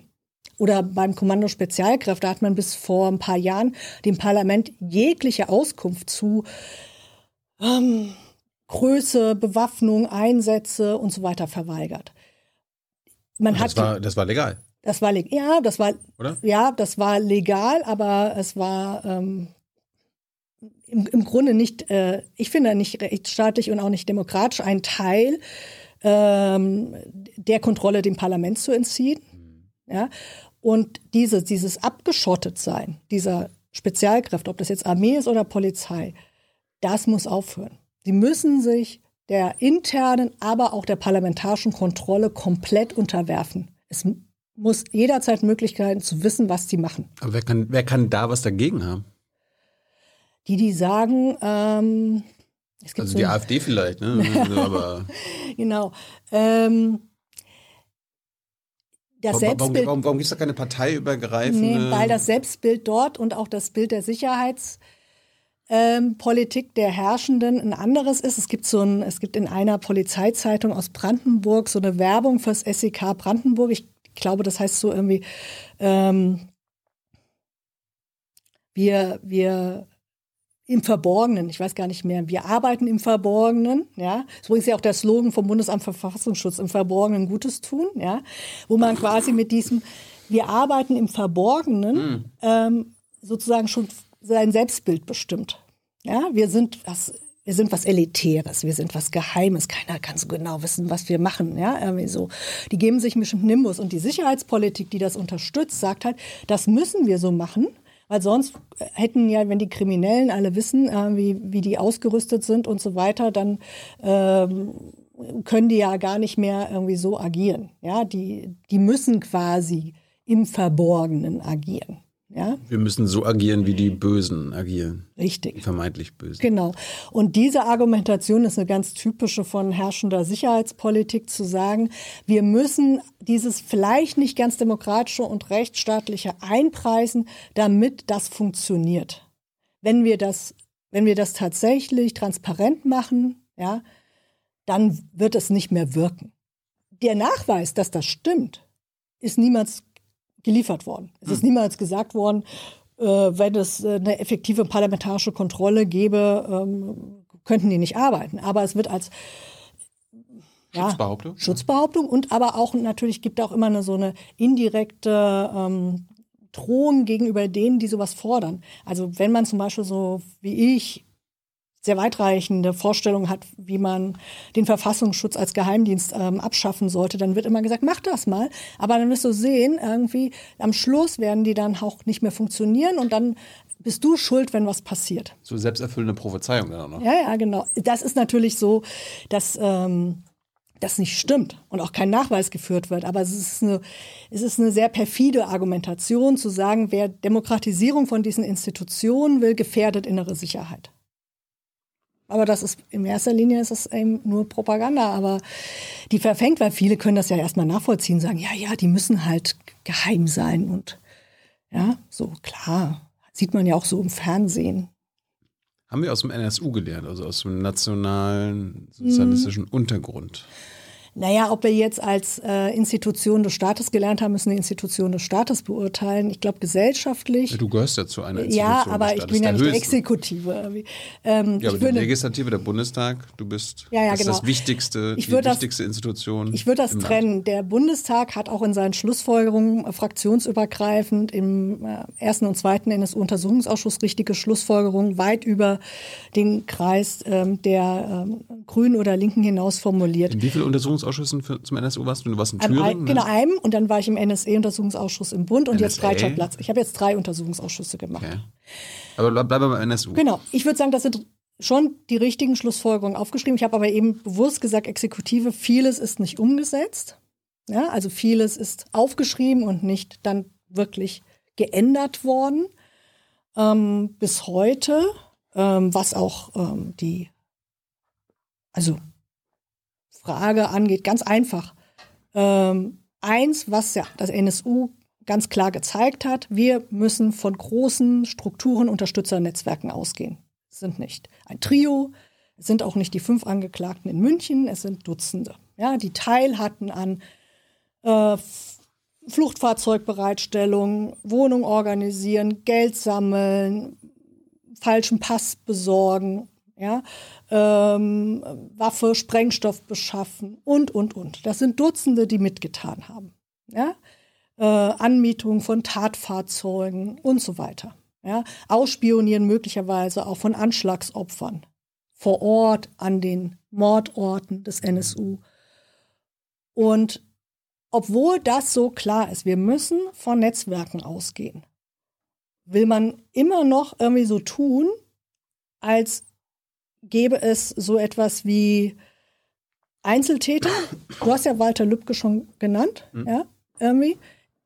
Das ist, war ein Schlag ins Gesicht auch der Hinterbliebenen, dass man Markus Hartmann von der Angel hat gehen lassen. Ja? Also der ähm, für mich weiterhin mutmaßliche Mittäter. Ja? Und, der die Waffe besorgt hat? Oder? Genau, und mhm. dann gibt es ja auch noch den Waffenhändler in N R W, den man auch gar nicht ins Verfahren gezogen hat. Und dann gibt es aber auch noch andere, wo man sagen muss, hey, die waren so eingebunden, Hartmann und Ernst, in die äh, neonazistische Kameradschaftsszene in Kassel. Was ist denn mit Dritten auch noch? Warum ermittelt man nicht konsequent in die Richtung? Ja? Und ja, wird das beantwortet? Ne, wird nicht beantwortet. Dann sagt der ähm, ähm, Bundesanwalt, wenn ähm, wir zum Beispiel diesen Punkt im Innenausschuss bei uns aufrufen, Sie können sich sicher sein, das schauen wir uns weiterhin an. Wir haben ein Verfahren gegen Unbekannt. Ja? Da gucken wir uns diese Frage von Weiteren an. Beim N S U gucken Sie sich das jetzt schon zehn Jahre an. Ohne Ergebnis. Da gibt es ein Unbekanntverfahren, ja. Es gibt neun weitere Beschuldigte, keine Anklage, nichts, es passiert nichts. Und da bin ich halt auch wirklich pisst auf die Institution. Deswegen habe ich diesen Unterschied schon gemacht zwischen Parlament und Regierung. Ja. Diese diese Leute nicht anzuklagen, diese neun weiteren Beschuldigten des N S U, diese unbekannt Verfahren vor sich hin dümpeln zu lassen, nicht zu machen, ja, uns zu erzählen, Franco Albrecht war alleine, Stefan Ernst war alleine, in Mecklenburg-Vorpommern, das sind zwei, Nordkreuz sei zwei, was ist das irgendwie? Das kann nicht sein, ja. Es gibt quasi den Chef des Ganzen irgendwie, Marco Groß, das ist der Typ irgendwie ehemaliger SEKler mit diesen zehntausenden Schuss Munition, ja. Es gibt diesen Chef der ähm, diversen Chatgruppen dort, André Schmidt hat bestimmt auch hier äh, eine mhm. Rolle gespielt mit den Taz-Kollegen. Mhm. Warum werden die nicht als Beschuldigte geführt? Warum denkt ihr nicht in Strukturen? Ja, das fragst du doch bestimmt. Ja, permanent. Und dann sagen die, ja, ganz langsam, wir gucken uns das an, keine Sorge. Und dann gucken sie sich zehn Jahre an. Und für die Nazi-Szene heißt das, wenn ich jetzt nochmal zum N S U zurückkomme, du kannst rechten Terror unterstützen, ganz konkret, durch individuellen Tatbeitrag, durch den du ein Wohnmobil anmietest, mit dem die zum Tatort fahren. Und du wirst niemals angeklagt. Ja, was heißt das für die militante rechte Szene? Rechtsterror, das ist sanktionsfrei. Klar, es trifft drei, vier. Okay, mhm. ja, die gehen in den Knast und die unterstützen wir. Die sind wahrscheinlich so Märtyrer dann. Genau, oder was, ne? so. Ja, irgendwie, da machen wir noch einen Sampler Freiheit für Wolle. Ja, irgendwie so. Aber die ganzen anderen, die mitgemacht haben, die gehen ohne irgendeine Folge raus. Und das wäre eigentlich eine ganz wichtige Schlussfolgerung, diese Strukturen aufzuklären und die Leute auf die Anklagebank zu bringen. Kann man nicht Gesetze ändern, damit der Bundesanwalt oder andere Staatsanwälte das machen müssen? Wäre, wäre ein Gedanke, der Witz ist, dass die eigentlich ähm, von dem, was ihre Zuständigkeit angeht, also wann wird der Generalbundesanwalt tätig oder die Bundesanwaltschaft, eigentlich steht da schon drinne bei länderübergreifenden, also bundesländerübergreifenden Sachverhalten von besonderer öffentlicher Bedeutung mit einer bestimmten auch Bedrohung, mit, mit äh, Vorbereitung von, von Taten unter Waffen und Sprengstoff. Die Voraussetzungen, sag ich mal, für die Zuständigkeit sind gegeben. Mhm. Die Voraussetzungen für die Zuständigkeit sind gegeben. Die Frage ist, äh, mit, mit welchem Priorität, mit welchem Elan, mit welchem Personaleinsatz gehe ich denn da rein und sage, wir drehen hier jeden Stein um, wir laden jeden Zeugen fünfmal vor und wenn der lügt irgendwie, dann irgendwie überlegen wir uns noch drei andere Sachen, ja. Aber das findet halt nicht statt, ja. Und das ist so etwas, wo ich sage, N S U ist jetzt zehn Jahre her, ja. Und ähm, da können ja, wir auch gerne auf die Aufdeckung, auf die Aufdeckung, ja, ja. da können wir gerne drüber reden. Aber dieses äh, dieses Problem, dass man nicht sich die Netzwerke anschaut. Das ist bis heute und das Besondere, was mich auch umtreibt, ist, indem ich nicht nach den Unterstützern frage. Wo kommen die Waffen her? Wer hat das Fluchtfahrzeug gefahren? Äh, mit wem ist die Tat vorher beredet worden? Und, und, und. Ja? Kann ich ja die Gefahr nicht bannen. Ja. Weil diese ganzen Leute, die da mitgemacht haben, die flippen draußen rum, die haben ihre Erddepots irgendwo mit Waffen und die können in drei Monaten sagen, so die Aufregung hat sich gelegt, ja, so, weitermachen. Aber will man die Fragen nicht stellen, wenn man die Antworten fürchtet? Oder? Ja. Naja, man, ich, also ich kann nicht reingucken in die Köpfe von äh, Ermittlern. Ja, aber es hat ja oft mal Struktur. Ja, ich denke mir manchmal, ja, ich manchmal denkt man, vielleicht ist es so etwas, der Aufwand ist so hoch, als dass wir erhoffen, tatsächlich positive Ergebnisse zu kriegen. Vielleicht haben sie so ein bisschen, Gott, das ist ganz viel Arbeit. Ja, und wir haben ja so viel auf dem Tisch und wir müssen auch noch irgendwie zu Recht, muss ich sagen, auch nach Breitscheidplatzuntersuchungen um Dschihadismus uns kümmern. Da können wir uns nicht noch die ganzen Nazis uns angucken. Ja, also so, vielleicht ist es einfach so ökonomische Überlegung, so von wegen mit den Ressourcen sparsam umgehen und ja, so keine Ahnung. Vielleicht ist es aber auch ach ja, man muss auch mal den Aktendeckel zumachen und bei N S U muss auch mal Schluss sein. Also diese Schlussstrich-Mentalität, die natürlich falsch ist. Du hattest gesagt, beim N S U, da wurden viele Sachen aufgeschrieben, also danach, aber richtig nicht geändert. Viele, Was ja. wurde denn aufgeschrieben, aber nicht geändert? Ähm, also z- zum einen, dass man ähm, sehr viel klarer bei solchen ähm, Taten, Tatvorbereitung muss ja auch nicht nur vollendeter Mord sein, kann ja auch etwas sein, jemand plant so etwas, eben ähm, ganz klar irgendwie von, von Rechtsterror ausgeht, dass man sich die Zusammenhänge anschaut und dass man vor allem auf die Hinweise der Betroffenen und äh, Opfer ähm, vertrauen muss, wenigstens sie ähm, ernsthaft prüfen. Es war ja so bei der äh, Mord- und Anschlagsserie des N S U, dass ähm, viele de- der Angehörigen ähm, oder auch der betroffenen Communities äh, frühzeitig gesagt haben, das müssen Nazis sein. Oder diese Taten hängen alle zusammen. Das sehen wir an, an dem, wer, wer ermordet wird, äh, wie ermordet wird, mit welcher Tatwaffe und sowas. Ja. Und ähm, schaut dahin und man hat auf deren äh, Hinweise nicht reagiert. Und eine Schlussfolgerung war zum Beispiel zu sagen, immer dann, wenn ähm, Morde zum Nachteil von Minderheiten ähm, passieren, muss das geprüft werden. Also es, die Polizei kann das nicht gleich wegwischen und sagen, ach, das wird schon organisierte Kriminalität sein. Ja, kennt man doch bei denen. Ja? Sondern sie müssen prüfen, ob es möglicherweise einen rechten rassistischen Hintergrund hat. Pflichtig. Ja, das immer wieder aufrufen, das Reflektieren in der Polizeiarbeit. Mhm. Ähm, wie ist die örtliche Neonazi-Szene vor Ort? Was wissen wir über die? Trauen wir denen das zu? Und wenn man dann aber hört, ähm, so jemand wie Stefan Ernst wird halt als abgekühlter Neonazi eingestuft. Ach, von dem geht keine Gefahr mehr aus. Nö, nö, der ist ja jetzt irgendwie Anfang vierzig Familienvater. Da, da brauchen wir uns keine Gedanken machen. Dann sieht man halt, dass genau das nicht verstanden wurde. Also das wäre eine Konsequenz aus dem N S U gewesen. Sich auch immer wieder vorstellen zu können, dass Neonazis morden. Hey, das ist denen, also das ist der komplette Folge aus ihrer Ideologie. Was habt ihr noch aufgeschrieben, was nicht geändert wurde? Ähm, was auch ähm, aufgeschrieben wurde, was ich ähm, Also habt nicht, ihr, ihr als Opposition das aufgeschrieben und die Union gibt, genau, und die GroKo hat dann die mitgemacht? Genau, es gibt, ein, es gibt einen gemeinsamen Teil immer in solchen Abschlussberichten, mhm, ja, und mit gemeinsamen Schlussfolgerungen. Es gibt natürlich auch eigene Schlussfolgerungen, die jetzt nur zum Beispiel, wie jetzt in diesem Fall, Breitscheidplatz-Untersuchungsausschuss, ähm, Grüne, F D P und Linke zusammen aufschreiben. Ja? Und beim N S U war natürlich ein wichtiges Thema, gerade auch ähm, aus seitens der ähm, linken Opposition heraus, ähm, die ganze Rolle der Geheimdienste. Ja, ähm, zu thematisieren, was natürlich die Regierungsmehrheit nicht so prall fand. Ja. Also ähm, welches Wissen gab es eigentlich von den vielen über vierzig Spitzeln im Umfeld des N S U? Äh, warum ist das nicht an die Strafverfolgungsbehörden gelangt? Haben die möglicherweise sogar mitgetan? Ein prominenter Spitzel, ähm, Ralf Marschner des Bundesamtes für Verfassungsschutz in Sachsen, war ja Arbeitgeber von Uwe Mundlos. Da muss man mal sagen, hallo? Ja, also der hat bei seiner Baufirma gearbeitet, Uwe Mundlos, ja. Ähm, dieser Zufall oder was? Ja, nee, mhm, genau. Mhm. Und das ist auch so ein Thema, wo wir damals gesagt haben, wenn wir auch nicht komplett die Geheimdienste ähm,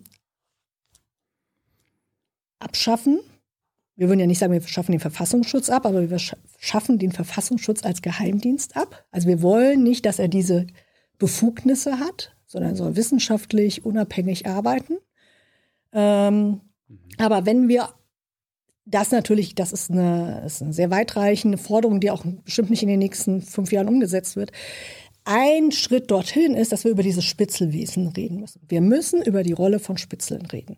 Ja? Und auch das ist nicht passiert.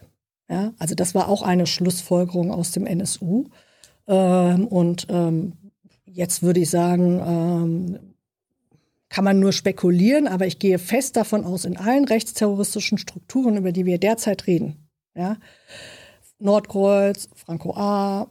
und so weiter, haben wir überall auch irgendwo geheimdienstliche Operationen, ob das jetzt Spitzeleinsatz ist oder Kommunikationsüberwachung, ja, wo Hinweise generiert wurden, lange, lange bevor die äh, Polizeien oder die Staatsanwaltschaften überhaupt auf deren Aktivitäten aufmerksam, ja, geworden sind. Und das alte Problem, was jetzt konkret nur mal eine Schlussfolgerung aus dem N S U war und bis heute nicht eingelöst wird, auch bei Anis Amri nicht eingelöst wurde, ist, immer dann, wenn der Geheimdienst etwas weiß über die Vorbereitung von schweren ähm, Gewaltstraftaten, ähm, wo Gefahr für Leib und Leben droht, ja, also wo Attentate begangen werden sollen, wo äh, Waffen und Sprengstoff beschafft wird für Anschläge und so weiter. Immer dann, wenn sie so etwas mitschneiden über ihre Quellen, über ihre anderen nachrichtendienstlichen Methoden, müssen sie es an die Polizei und die Staatsanwaltschaft weitergeben. Immer.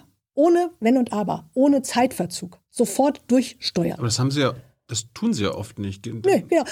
Breitscheidplatzanschlag. Aber welche Interessen stecken denn dahinter, dass ja. sie das nicht tun? Das ist, äh da, da gibt es nach dem Anschlag am Breitscheidplatz eine Quelle in Mecklenburg-Vorpommern vom Verfassungsschutz dort, mhm. der viel in Berlin verkehrt und der seinem V-Mann-Führer in Schwerin sagt, ich war in Berlin gerade wieder auftragsgemäß. Die haben mir erzählt, es gibt Leute, das waren die Hintermänner von dem Attentäter.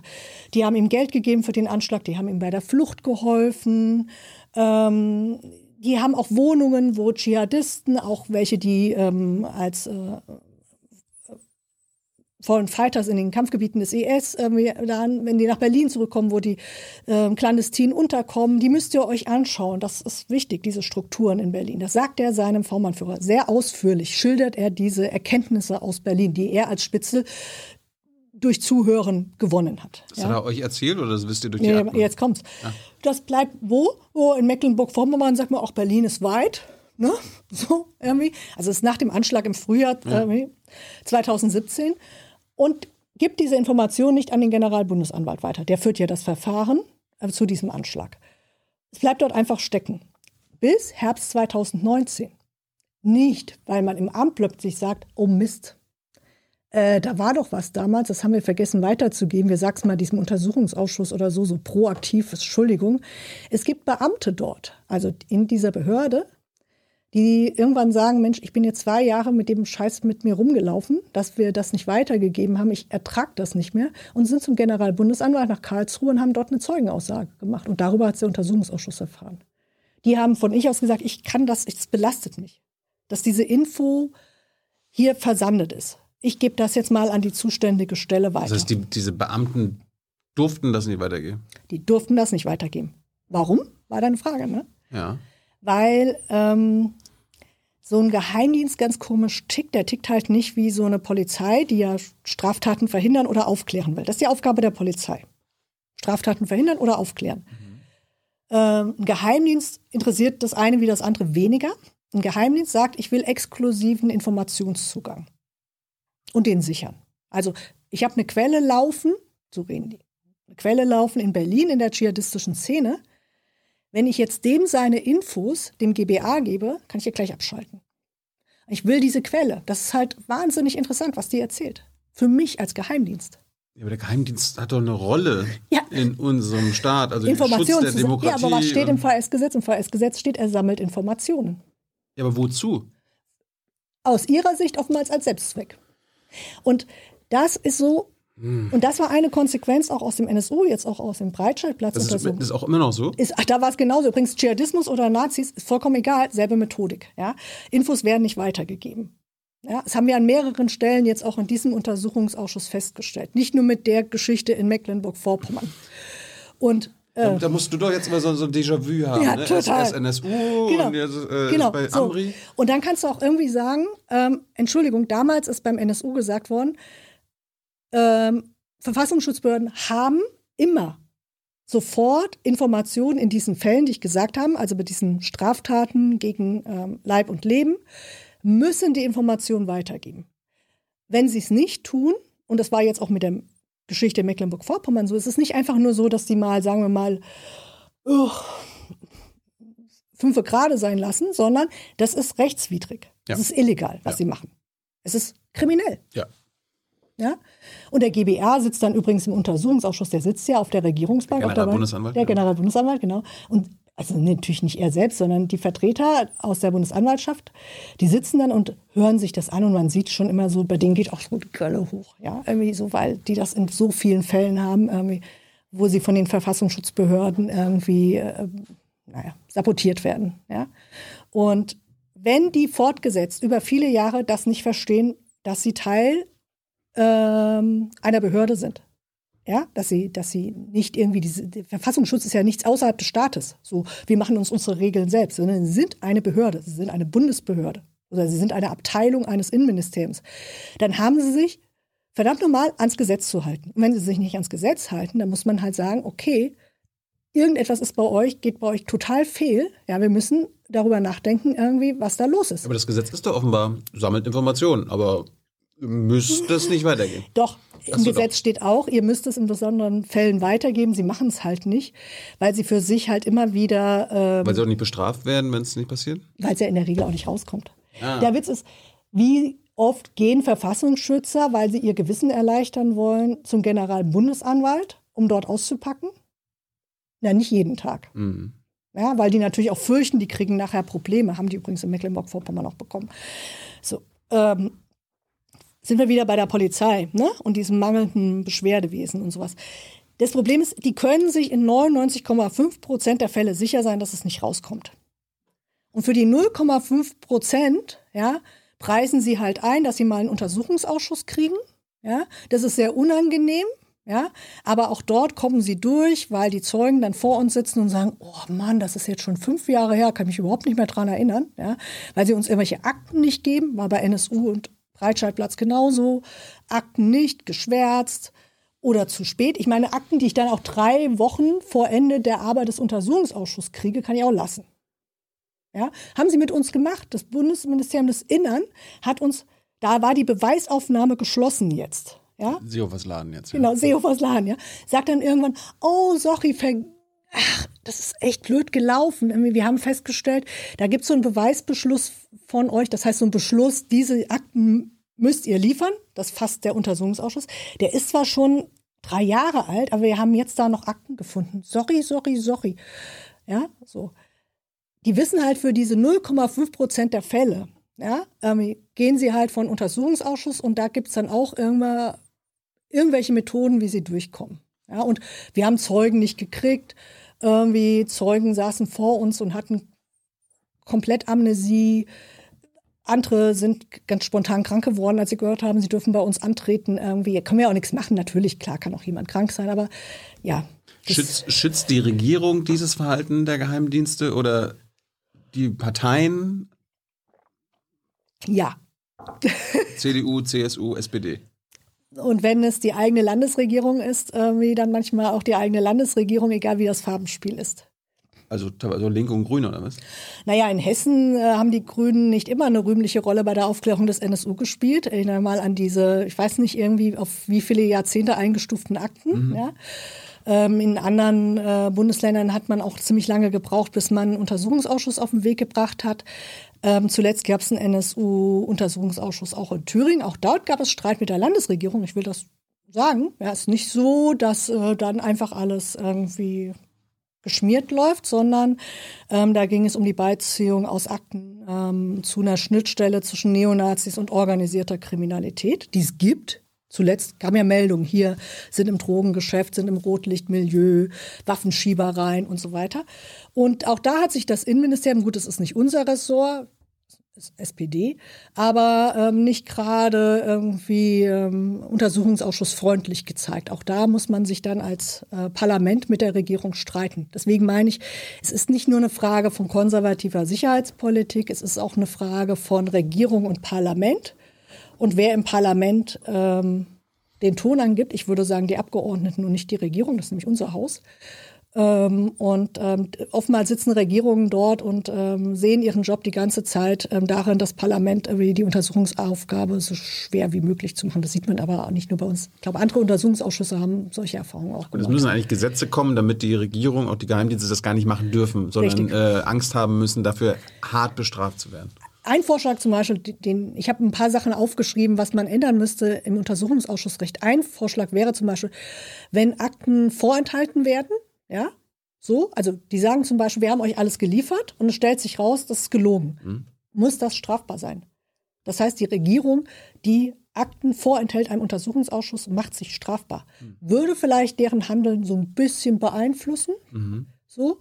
Ähm, das andere, glaube ich, ist ganz wichtig. Man darf ähm, den Regierungsfraktionen nicht zu viel Macht geben im Untersuchungsausschuss. Wir hatten jetzt im Breitscheidplatz Untersuchungsausschuss ähm, das Problem, und das mache ich gar nicht an der Person fest, ähm, dass die Ausschussvorsitzenden von der C D U und der S P D gestellt waren.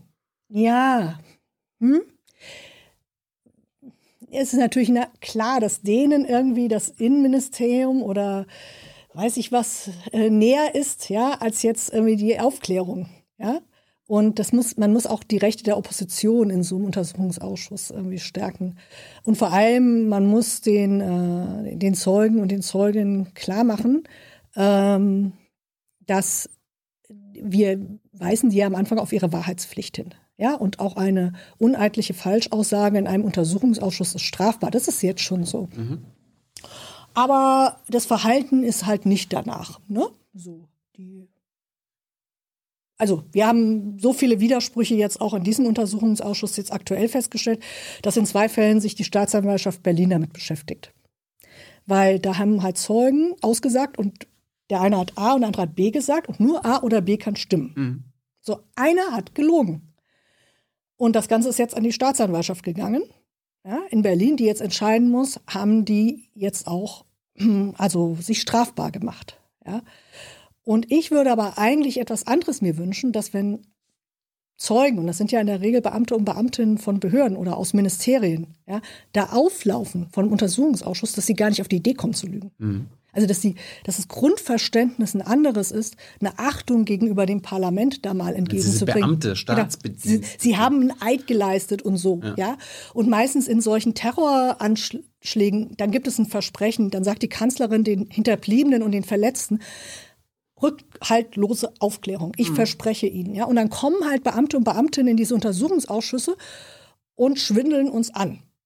Ja? Und zwar, und ich kann das deswegen sagen, weil, wie gesagt, wenn das nicht so wäre, würde sich ja auch nicht die Staatsanwaltschaft Berlin mit solchen Sachen beschäftigen. Ja? Und ich finde, denen muss klar gemacht werden, so ein Untersuchungsausschuss, das ist nicht eine Last. Ja? Das ist auch nicht etwas, äh, was ich sportlich nehme, irgendwie von wegen, wie kann ich die am besten irgendwie Ne, hinter den Busch irgendwie führen, äh, sondern ähm, das sind ernsthafte, wichtige, also zum Beispiel, hätte der Anschlag am Breitscheidplatz verhindert werden können? Das sind so wichtige Fragen, da kooperiere ich als Beamter und Beamtin. Das würde ich mir wünschen, dass das irgendwie ein bisschen klarer wird. Beim N S U, äh, da ist ja quasi allgemein bekannt, dass äh, nicht nur Zschäpe, Mundlos und äh, Gott, jetzt habe ich den dritten Namen vergessen. Böhnhardt? Böhnhardt, äh, die einzigen waren, die dort die Anschläge äh, verübt haben. Was ist denn jetzt mit Amri? Da gab es ja, wie bist du da reingegangen mhm. in den Untersuchungsausschuss? So, okay, ja. Amri hat das alleine gemacht und wie bist du jetzt rausgegangen? Also reingegangen bin ich mit zwei Dingen. Einmal, ich war schon skeptisch. Wir hatten nämlich nach dem Anschlag Sondersitzung des Innenausschusses. Ich bin ja da ordentliches Mitglied. Und da war ähm, auch Hans-Georg Maaßen ähm, damals ähm, Berichterstatter und hat uns gesagt, Amri war ein reiner Polizeifall. Der, die Geheimdienste hatten nur am Rande damit zu tun. Amri war ein Einzeltäter. Ne? Ja, und dann haben sowohl die Grünen, damals der Kollege Ströbele, aber auch äh, von Nords und ich und andere, wir hatten dann Anfragen gestellt und bei den Antworten auf die Anfragen kamen halt sehr viele Fragen auf, wo man das Gefühl hat, ah, das kann alles nicht so stimmen. Der also, war doch fandest du damals Maaßen noch für glaubwürdig? Nein, ich fand den immer schon schlimm. Okay, okay.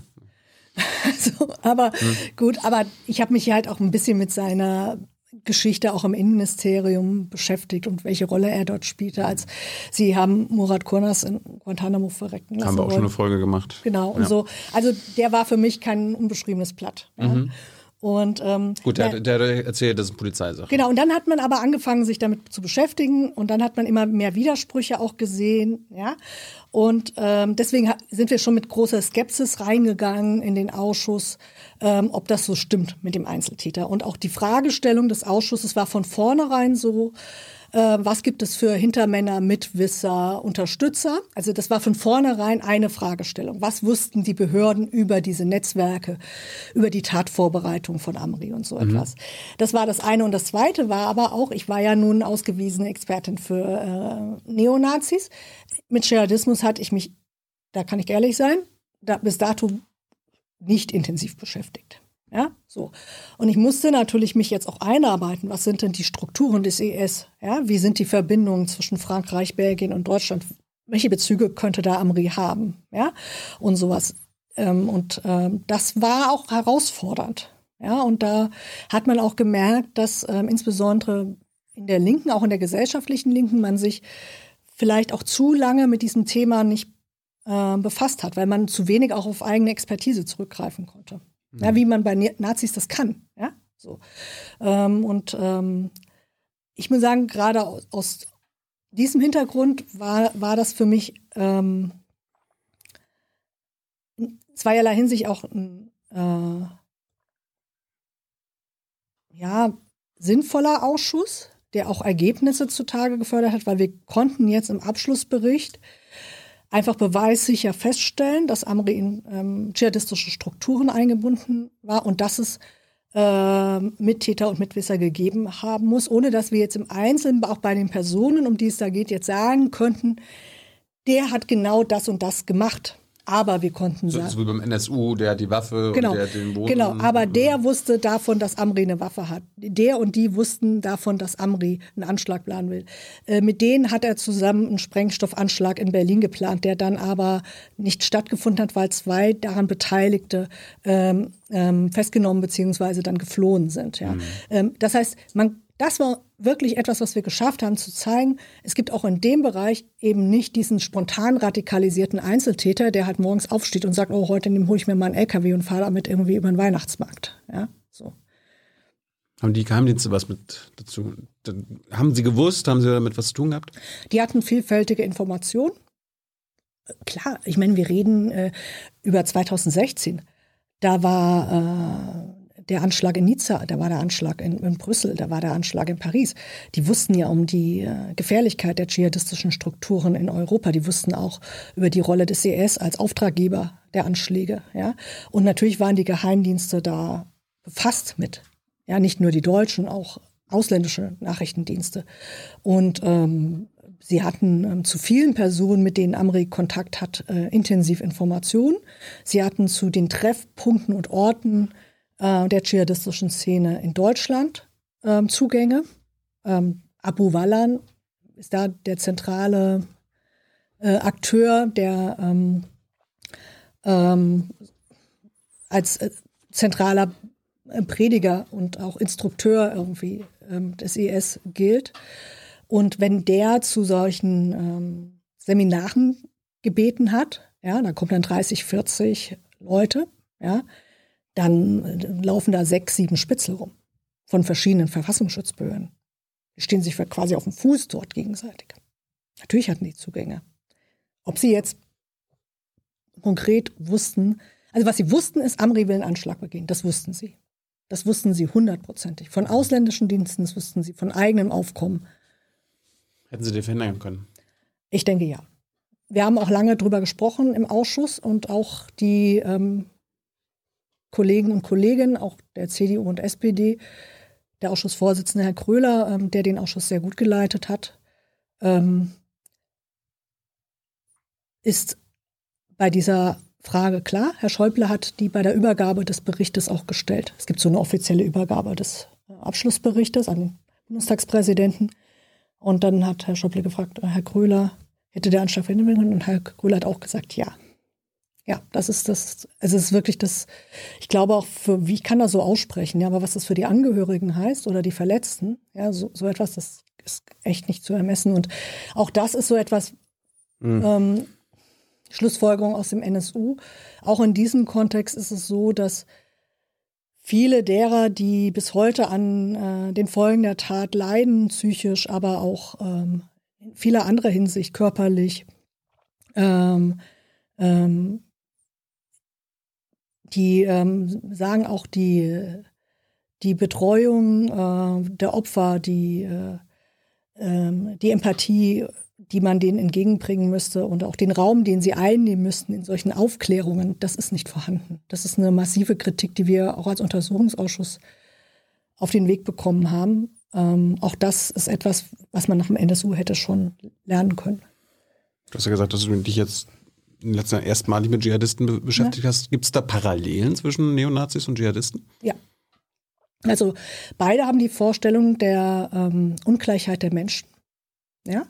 Also bei Neonazis, ja, es gibt die, die Weißen und es gibt die anderen, die, auf die man herabblickt oder mhm. die man auch nicht im Land haben möchte oder die man auch vertreiben, bis hin ähm, töten darf, wenn sie nicht gehen. Mhm. Ja? Also diesen eliminatorischen Rassismus. Mhm. Ähm, Und der fußt natürlich auf dieser Vorstellung, dass Menschen ungleich wert sind. Und diese Vorstellung haben Dschihadisten auch.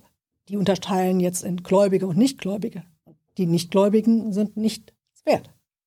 Ja, so. Und ähm, dann gibt es Parallelen in ähm, dem, der Ablehnung bis hin eben auch dem Hass auf ähm, Homosexuellen, Frauenfeindlichkeit, äh, in der Vorstellung, ein autoritäres Regime errichten zu wollen, ob das jetzt Kalifat heißt oder N S-Staat, ja, also mit einem Führerprinzip, mit mhm. ähm, ne? also äh, mit ähm, auch äh, brutalen Unterdrückungen, äh, mit ähm, der Anwendung von Folter, mit äh, also da gibt es ganz, ganz viele Ähnlichkeiten.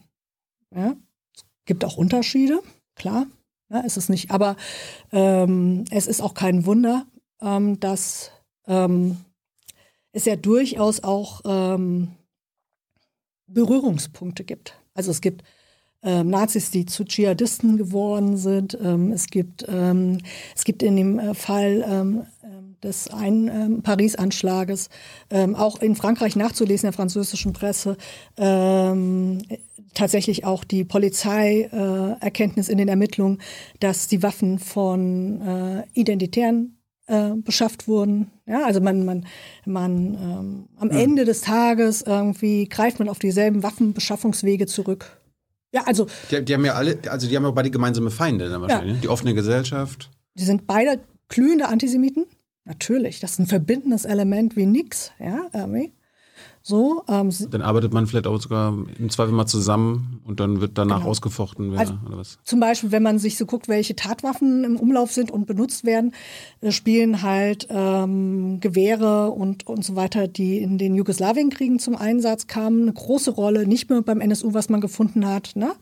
ähm, sondern eben auch ähm, die Waffe, die der Attentäter vom Breitscheidplatz benutzt hat, kam dort her, ja? Also aus den Mitte der neunziger Jahre ähm, und Ähm, diese, diese Waffenwege, die bis heute benutzt werden, die nutzen ähm, Dschihadisten genauso wie Neonazis. Hey Leute, Thilo hier. Unsere naive Arbeit in der Bundespressekonferenz und unsere wöchentlichen Interviews, die sind nur möglich, weil ihr uns finanziell unterstützt. Und damit das so bleibt, bitten wir euch, uns entweder per Banküberweisung oder PayPal zu unterstützen. Weitere Infos findet ihr in der Podcast-Beschreibung. Danke dafür. Ich meine, in der Politik wird ja immer dann gerne unterschieden, so Linksextreme, mhm. Rechtsextreme, Neonazis und Dschihadisten. Und die saubere Mitte.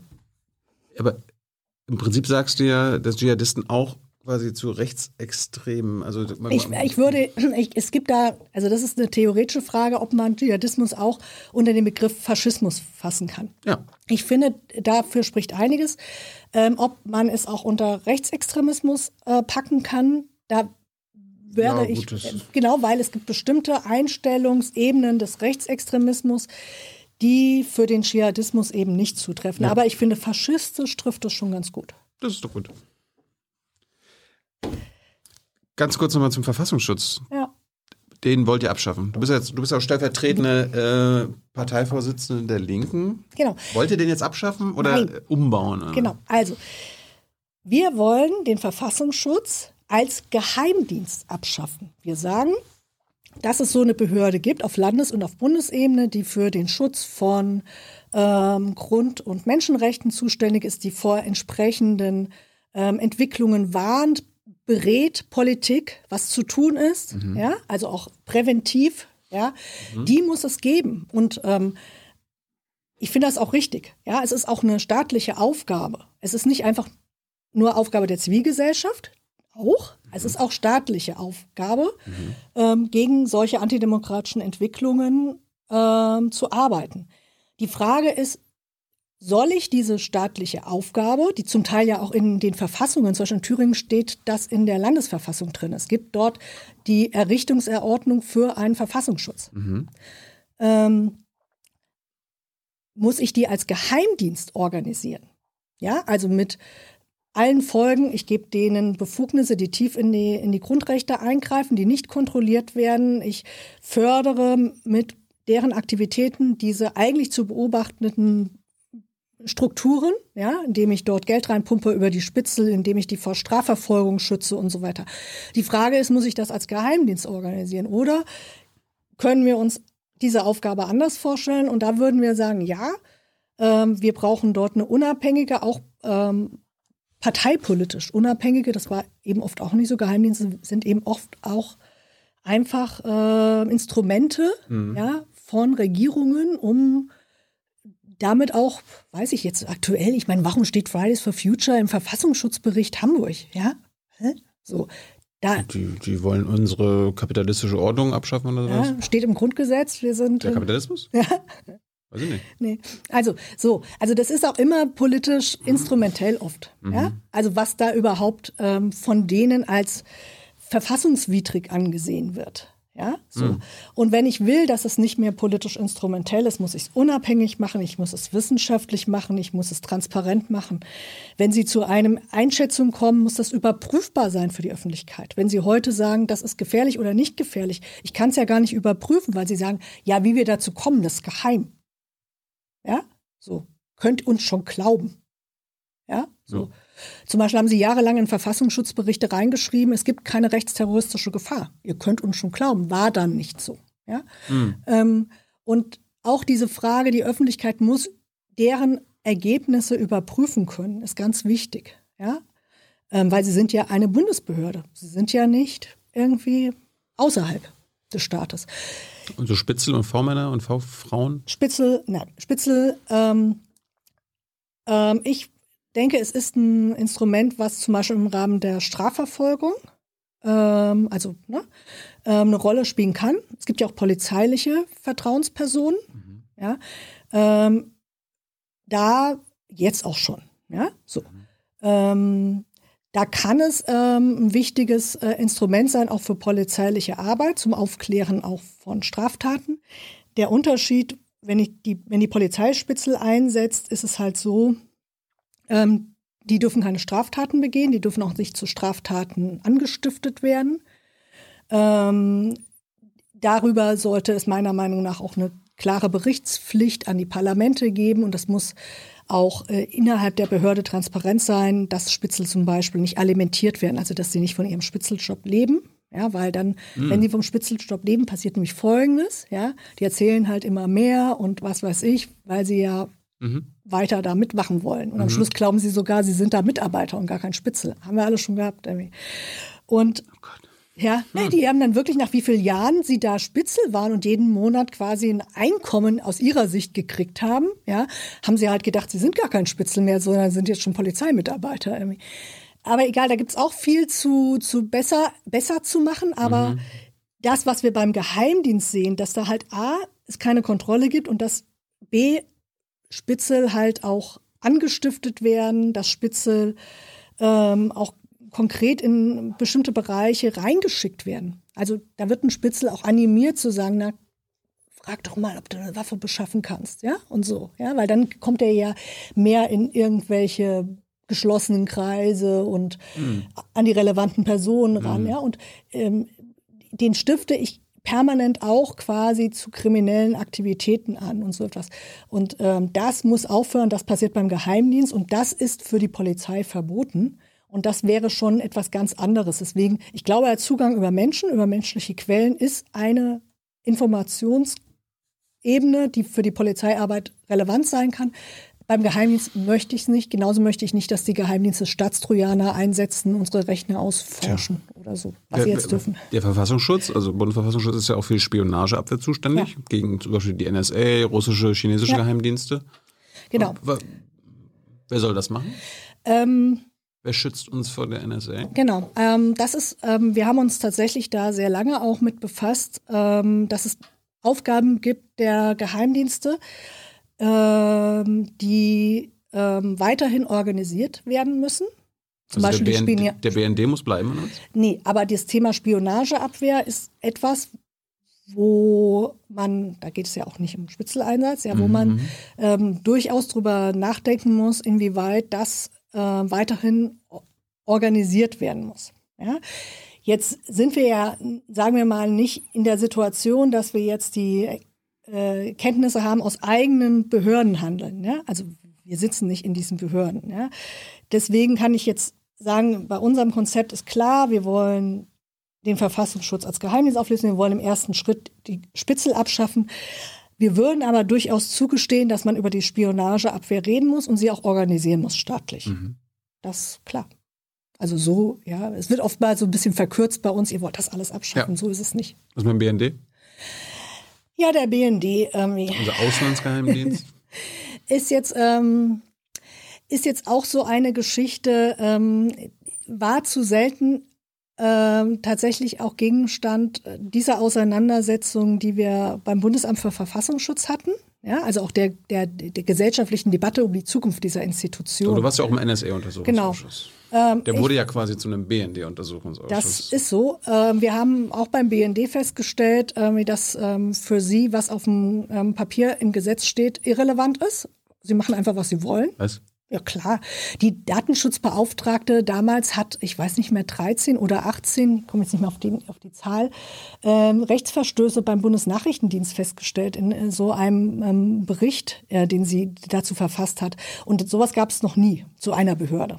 Ja, ist ja auch eine Behörde. Mhm. Ist nur nicht unter dem Innenministerium, sondern unter dem Bundeskanzleramt. Ja.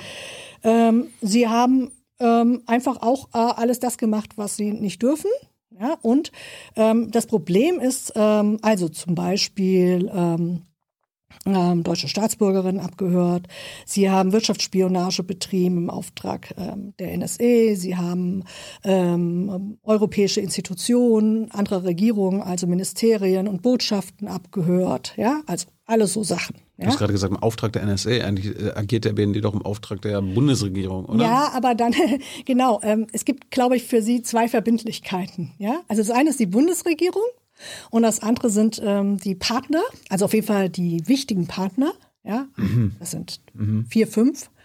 Ähm, und ähm, da gibt es so die ein Five Prin- Eyes, oder was? Ja, genau. Es gibt äh, so ein Prinzip dort ähm, der Geheimdienste, Ähm, die, dieser Ringtausch. Ne? Ringtausch. Wir geben dir was, was, was ihr nicht bekommt. Genau, und genau. Ihr gebt also uns, okay. ähm, ein Geben und Nehmen. Ja? Mhm. Also zum Beispiel ähm, der B N D ist natürlich nicht so technisch aufgestellt von auch den Ressourcen, ja, als die N S A. Serverkapazitäten, Zugänge zu internationalen äh, Telekommunikationssystemen, was weiß ich. So, jetzt ähm, gibt es halt ähm, immer wieder dann die Frage, wie kommen wir ins Geschäft? Ihr habt da Tools entwickelt, die hätten wir auch gerne. Die können geile Sachen, können wir selbst nicht. Können wir nicht entwickeln, ja, so. Würden wir gerne haben. Dann sagt die N S A, jo, können wir drüber reden, kriegt ihr. Wir wollen im Gegenzug Daten. Ganz einfach, ihr kriegt von uns X-Keyscore. Wir kriegen von euch, wir hätten da mal so eine Wunschliste. Ja, das wird uns mal interessieren. Aber da sagt der B N D ist hier Datenschutz, sorry. Also wir haben ja, genau. Datenschutzgrundverordnung, das dürfen wir nicht. Ja, genau. Dann sagt irgendwie der B N D, ja, wenn wir es nicht gesehen haben, machen wir es. Ähm, ja, so lief es ungefähr. Die haben einfach dann diese Suchbegriffe durchgegeben, automatisiert, ja, und haben gesagt, lasst die mal einfach bei euch auf euren Datenerfassungssystemen laufen, wir gucken mal, was rauskommt und ihr gebt uns einfach das Ergebnis wieder. Ihr habt doch gar nicht gesehen, was passiert. Übrigens haben da, das war krass, ja, das ist auch, war sowas, wo ich auch echt verzweifelt bin, auch ein bisschen an, ich glaube ja auch an die Demokratie und an die Institution, aber dann sitzt der Abteilungsleiter vom Bundeskanzleramt, der für die Kontrolle des Bundesnachrichtendienstes bei uns als Zeuge, und wir fragen ihn zu diesem Prinzip, ja, Technik gegen Daten und so weiter, und er sagt, das wusste ich alles nicht. Und dann denkt man, ey. Was ist was? Ja. Genau. Und dann denkt man so, okay, jetzt gibt es zwei Möglichkeiten. Der B N D hat das Bundeskanzleramt als vorgesetzte äh, Instanz nicht informiert. Mhm. Dann können die weg. Ja, also wenn, dann haben die ja was nicht verstanden. Ja, die müssen natürlich so. Oder die da oben im Bundeskanzleramt haben einfach nicht sich dafür interessiert, was der B N D macht. Dann sind die aber auch, also. Was ist schlimmer, ne? Ja, was ist, gute Frage, was ist schlimmer? Ich bring, ich finde ja tatsächlich, es ist schlimmer, wenn die sich nicht dafür interessieren. Vom Geheimdienst erwarte ich nichts anderes. So, und da fällt man wirklich vom Glauben ab. Und der hat wirklich vor uns gesessen und hat gesagt, nee, das wusste ich alles nicht. Und das ist alles nicht deine Meinung, das ist alles, und das sind, das sind Tatsachen, ne? Das sind ja. Tatsachen, die er rausgefunden genau. hat. Genau, das sind Spitzenbeamte. Ja, so.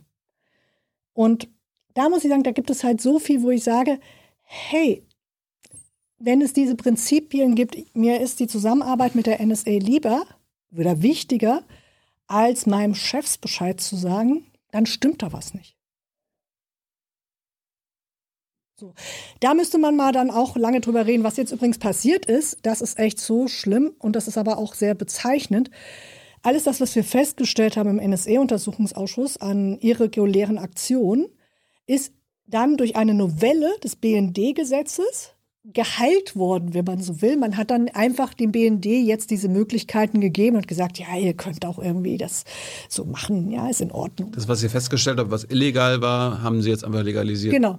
Das passiert relativ häufig. Also es gibt fast keinen Geheimdienstskandal, wo am Schluss ähm, diese Institution nicht irgendwie als Gewinner rausgeht. Wenn man sich die Personalentwicklung im Bundesamt für Verfassungsschutz anschaut, dann hat sich die in den letzten zwanzig Jahren verdoppelt. Ja, das heißt, die sind durch jeden Skandal gestärkt rausgegangen. Also sollten wir keine Skandale mehr haben in Sachen Geheimdienste? Ach, nee, wir brauchen einfach, da werden sie wenigstens nicht stärker, wir brauchen einfach eine stärkere irgendwie äh, linke Opposition irgendwie ähm, und auch ein anderes Selbstverständnis von vielen Parlamentariern, die diesen Sachen irgendwie anders irgendwie äh, auf die Finger klopfen. Also die einfach in ein Parlament gehen und sagen, ich bin hier gewählt worden, um die Regierung zu kontrollieren und das mache ich jetzt. Punkt, Ende, aus. Ja, so. Das würde ich mir erhoffen. Und natürlich, ähm, irgendwann muss auch die, das durchbrochen werden. Also dieses, ähm, ja, also diese Einsicht, dass, dass die immer wieder auch gestärkt werden, ja, die ist natürlich bitter, aber die kann einen ja jetzt auch nicht davon abhalten zu sagen, ich mache da weiter. Ja? Also manchmal ist es so, aus einer Hochsicherheitstechnologie steigt man irgendwann aus. Manchmal muss es zweimal knallen, ja. Oh Gott. Naja, sag, sag das nicht. Nein, es ist so, also, Geheim, also Geheimdienstskandale sind ja der einzige Moment, wo man über das Wirken dieser Behörde in einer breiteren Öffentlichkeit kritisch reflektieren kann. Ansonsten ist das ja nicht so. Ja? Und ähm, das muss man auch nutzen. Ja? Und äh, ich glaube, das Misstrauen auch weit über den Kreis hinaus, die, die von vornherein da äh, skeptisch sind, ist auch gewachsen. Ja, und das ist auch Teil eben von kritischer Auseinandersetzung in der Gesellschaft. Und vieles wird über nicht über Jahre, sondern über Jahrzehnte entschieden. Und vielleicht kommt man irgendwann zu der Einsicht, das kann weg. Wir hatten bis vierzehn Uhr vereinbart. Ist es jetzt äh, Viertel vor? Hast du zehn Minuten länger noch? Klar. Äh, wird, wird die Linke eigentlich noch oder werden linke Abgeordnete immer noch von unseren Geheimdiensten beobachtet? Um mal jetzt den mhm. Bogen zur Linken ähm, zu spannen. Hm. Kann ich nicht mit hundertprozentiger Sicherheit sagen. War ähm, bis vor ein paar Jahren noch so, ne? Genau. Ähm, ich meine, dann zu Beginn der achtzehnten Legislatur ähm, wurde offiziell erklärt, dass man Bundestagsabgeordneten der Linken nicht mehr beobachtet. Ob das so ist, dann habe ich Zweifel. Überprüfen können wir es eh nicht. Landtagsabgeordneter, ich meine, genau. Bodo Ramelow als Ministerpräsident. Naja, ja, gut, er, wurde nicht, er wurde nicht mal als Ministerpräsident beobachtet, genau. aber Bodo genau. wurde ja auch lange beobachtet. Genau. So. In den Ländern sieht das zum Teil anders aus. Hm. Es war ja jetzt zuletzt auch nochmal ein Skandal in Niedersachsen, in dem Zusammenhang klar wurde, dass dort auch die Partei weit über die ähm, in den Verfassungsschutzberichten genannten ähm, Strömungen oder Teilorganisationen irgendwie beobachtet wurden ähm, und auch Abgeordnete in Niedersachsen. Ähm, ich weiß es nicht. Ich kann mir es vorstellen. Ähm, ich weiß aber auch, dass wenn wir fragen, wir wahrscheinlich keine ehrliche Antwort bekommen. Genau, Geheimdienste sind ja nun auch nicht gerade so bekannt dafür, dass sie unbedingt einem Auskünfte erteilen und schon gar nicht wahre. Dabei heißen sie eigentlich Nachrichtendienste und sollten euch doch die Nachrichten liefern. Genau. Ähm, ja, also ich denke, dass sie weiterhin ähm, ein Interesse haben an, an der Linken. Ja, und äh, ich pff, denke, die, ja, äh, man sollte sich da... Äh, Jetzt äh, auch mit dem Versprechen, dass man äh, nicht mehr Bundestagsabgeordnete überwacht, ähm, nicht einrichten und denken, dass das auch der Fall ist. Bevor wir gleich zu euren Fragen kommen, ähm, ganz kurz nochmal, du bist ja bei den Linken, bist ja eigentlich die, eine Sozialistin. Ja. Demokratische Sozialistin ja. wahrscheinlich, ne? Genau. Was heißt das für dich? Ähm, das heißt, dass wir haben ja jetzt ganz viel über, was sich ganz konkret politisch ändern muss, gesprochen. Ja.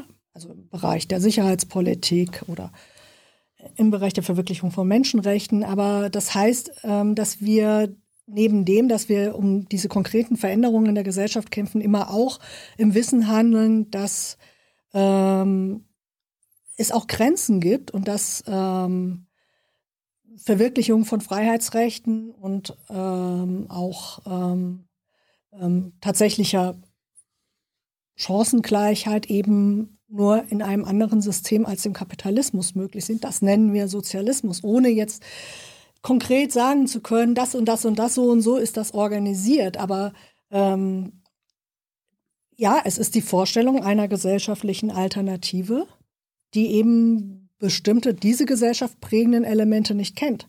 Unterdrückung, Ausbeutung, Ausgrenzung. Ja? Dass ähm, es sehr determiniert ist, in welchem Elternhaus du geboren wirst, was deine ähm, schulische und berufliche Perspektive angeht und so weiter. Dass sich das nur ändert, wenn sich eben auch grundsätzlich was ändert. Und das demokratisch meint, dass... Ähm, Nicht wie in der D D R oder was? Nein, das meint vor allem, dass so eine grundhafte Veränderung der Gesellschaft nur über gesellschaftliche Bewegungen und Mehrheiten zu organisieren ist. Also mit einem sozusagen mit einer demokratischen Willen, mhm. ja, und nicht über den Avantgarde-Anspruch einer Partei oder so etwas.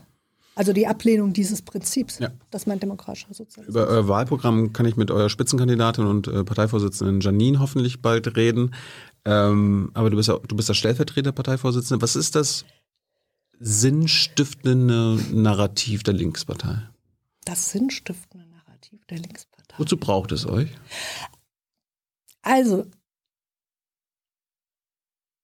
ich finde, dass es neben der Linken keine andere Partei gibt, die in der Form ähm, soziale Ungerechtigkeit thematisiert und ähm, Forderungen versucht, auch immer im Zusammenhang mit gewerkschaftlichen Kämpfen oder mit Bündnissen nach vorne zu bringen, die reale Verbesserungen für die Menschen bedeuten.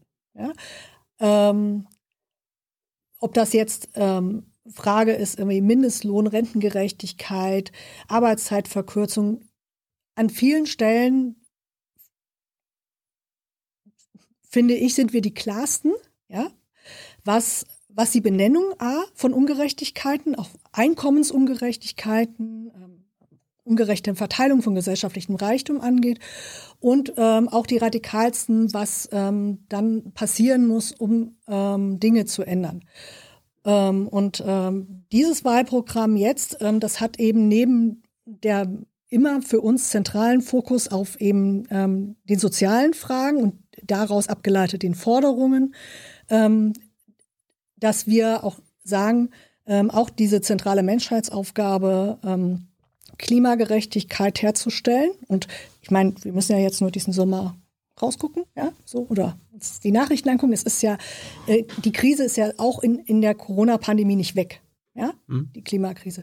Auch diese, ähm, diese, diese Krise zu bewältigen, gesellschaftlich verlangt, dass man sich zum Beispiel mit den ähm, Interessen von Konzernen und Profitlogik auseinandersetzt. Die werde ich nur wirklich, also da werde ich nur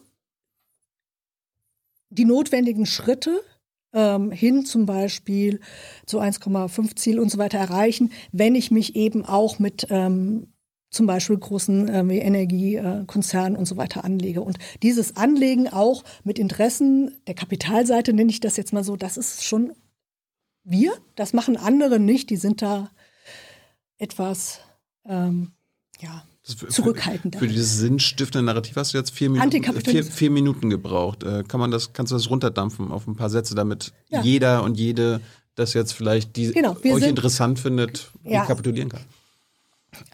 Also wir sind antikapitalistisch, das unterscheidet uns. Wir sind konsequent in äh, unserer Friedenspolitik. Es gibt keine andere Partei, die durchgehend alle Auslandseinsätze der Bundeswehr ablehnt. Äh, wir legen uns mit den Kapitalinteressen an. Und ja, das reicht. Und sind die, die Ablehnung der Auslandseinsätze, ist das ähm, ein Knackpunkt? Nö. Gut. Martina, hoffentlich kommst du bald immer wieder. Hoffentlich dauert das nicht wieder, glaube ich, fünf Jahre oder so. Ja, ich habe auch überlegt. Ich glaube, es war vierzehn. Kann es vierzehn oder fünfzehn gewesen? Ich Vielleicht kann Tyler das kurz nochmal nachgucken, wann das, wann das zuletzt war. Äh, aber wir kommen zu den Zuschauerfragen jetzt noch. Gerne. Mal gucken, was Kira, unsere Redakteurin, uns da mir da aufgeschrieben hat. Ist das Konzept politischer Parteien in Zeiten steigender Komplexität und parteipolitischer Stellungskämpfe noch, äh, ist das reformbedürftig? Ja. ähm, auf jeden Fall. Äh, ich, also als Innenpolitikerin ähm, ist man ja auch immer ähm,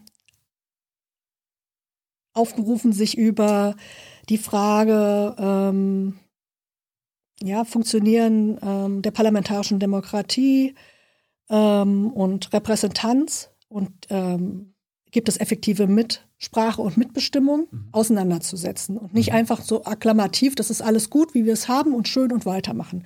Es ist nicht gut, wie wir es haben ähm, und ähm, der, der Verdruss, ähm, den es an der Politik gibt, ist meistens gar kein Verdruss an der Politik, sondern Verdruss an Parteien. Und Parteien haben oftmals ordentlich dazu beigetragen, dass es so ist. Mhm. Ähm, weil sie Partikularinteressen also vertreten haben, äh, weil sie ähm, ähm, ja nicht nur im Verdacht stehen, sondern tatsächlich ähm, lobbyieren. Ja? Also nicht für die Ziele, die in ihrem Programm sind, sondern für die, die ihnen irgendwie Geld rüberschieben oder was auch immer. Mhm. Weil ähm, und dieses Gefühl, ähm, ja, die Anliegen, die viele Menschen umtreiben, die Sorgen, was ist mit meiner Rente? Wird es meinen Kindern mal besser gehen als wir? Das war ja das Wohlstandsversprechen der Bundesrepublik. Ja, jeder Generation wird es besser gehen und, und was weiß ich. Und viele äh, Eltern heute würden sagen, na, da gibt es keine Sicherheit mehr. Machen Sie Sorgen, was ist mit der Zukunft? Ja, hm. so. Ähm, und dann gleichzeitig, das kommt irgendwie nicht bei Politik an. Die sind mit ganz anderen Sachen beschäftigt. Ja, so, die müssen sich gerade mal irgendwie um ähm, die Interessen von Aserbaidschan kümmern oder so weiter. Das sind konkrete ähm, Probleme und da muss man auch etwas ändern. Da muss ich auch etwas ändern am Parteiengesetz. Ja? Da muss ich etwas ändern an den Regeln für Abgeordneten. Da muss ich vielleicht auch über ähm, Selbstverständnis im Parlament reden. Ja? So. Ähm, klar, also ich würde sagen, pa- Parteien sind reformierbar, ja? Müssen reformiert werden. Emsa fragt, wo sind für dich die Grenzen zwischen links und linksextrem und gibt es konkrete Dinge innerhalb der, an, des Antifa-Milieus, von dem du dich klar distanzierst? Ähm, ja, wir haben ja die Situation, ich habe es vorhin schon gesagt, ähm, Hoheit über diese Begriffe, was ist verfassungswidrig, hat in diesem Land vermeintlich irgendwie der Geheimdienst. Er definiert, was linksextrem ist und sagt dann, linksextrem ist, wer Antikapitalismus ist, wer die NATO ablehnt, wer gegen Nazis kämpft, wer Straßen blockiert, bei Nazi-Aufmärschen und so weiter. Könnt ja. ihr auch die Bundeszentrale für politische Bildung definieren, aber dann... dann genau, dann, macht, aber der, macht aber der Geheimdienst. Und deswegen, also diese Definition kann ich mir nicht zu eigen machen, weil ich finde, das sind alles legitime ähm, sowohl Themenfelder politischen Engagements, ja, ähm, als auch legitime politische Aktionsformen wie zivilen Ungehorsam. Aber du bist ja links und nicht Linksextremistin. Genau. W- wann wärst du eine Linksextremistin, wenn das wenn die Frage der Verfassung, war jetzt? Genau, aber das ist ein Begriff, der einzig und allein von den Verfassungsschutzbehörden geprägt wird. Ja, ja aber, und, aber, aber, aber die, die, und die, die, ich wäre Linksextremistin, wenn ja. der Bundesamt für Verfassungsschutz sagen würde, Martina Renner ist Linksextremistin. Aber es gibt doch, du bist, sitzt ja auch im Kuratorium für die Bundeszentrale ja. für politische Bildung. Die hat ja dieses Jahr oder letztes Jahr versucht, Linksextremismus also zu definieren. Anders. Genau, aber dann, dann ist der V S Bund- reingekrätscht, also ja, genau. über das B M I und hat gesagt, ihr macht das, was wir wollen, weil die sind die Behörde in der Bundesrepublik, die die Deutungshoheit haben, was ist links und was ist linksextrem. Und solange der Geheimdienst das definiert und vor allem in einer Art und Weise definiert, wo er in erster Linie politische Bewegung diskreditiert, hm. ja, ziehe ich mir das nicht an. Ja, ähm, also ist für mich auch kein Begriff, den ich benutze, weil, wie gesagt, übermorgen kann es sein, dass irgendwie das äh, Bundesamt sagt, Martina Renner ist linksextrem. Ja, das, das stecke ich nicht drin. Ja? Martina Renner ist aber Antifa, ne? Ja, natürlich. Gibt es konkrete Dinge innerhalb des Antifa-Milieus, von dem du dich aber distanzierst? Das war die Frage auch. Ja, also die Frage ähm, zielt ja immer auf diese Sache linke Gewalt. Ja? Genau. Und das, genau. Sagst du immer Nein zu Gewalt? Ich mache Parteipolitik im Parlament und ich unterstütze Bewegung auf der Straße. Ähm, wir ja. sind nicht Teil und von äh, einer gewaltförmigen Auseinandersetzung. Ja? Das ist weder unser... Äh, unser Ziel. Aber wenn ne? linke Gewalt anwenden, dann verurteilst du das? Ich weiß nicht, also dann müsste man jetzt über konkrete Sachen reden. Ja? Also G- da, G zwanzig da und so, ne? Die sind ja auch äh, rummarschiert und haben dort äh, zumindest...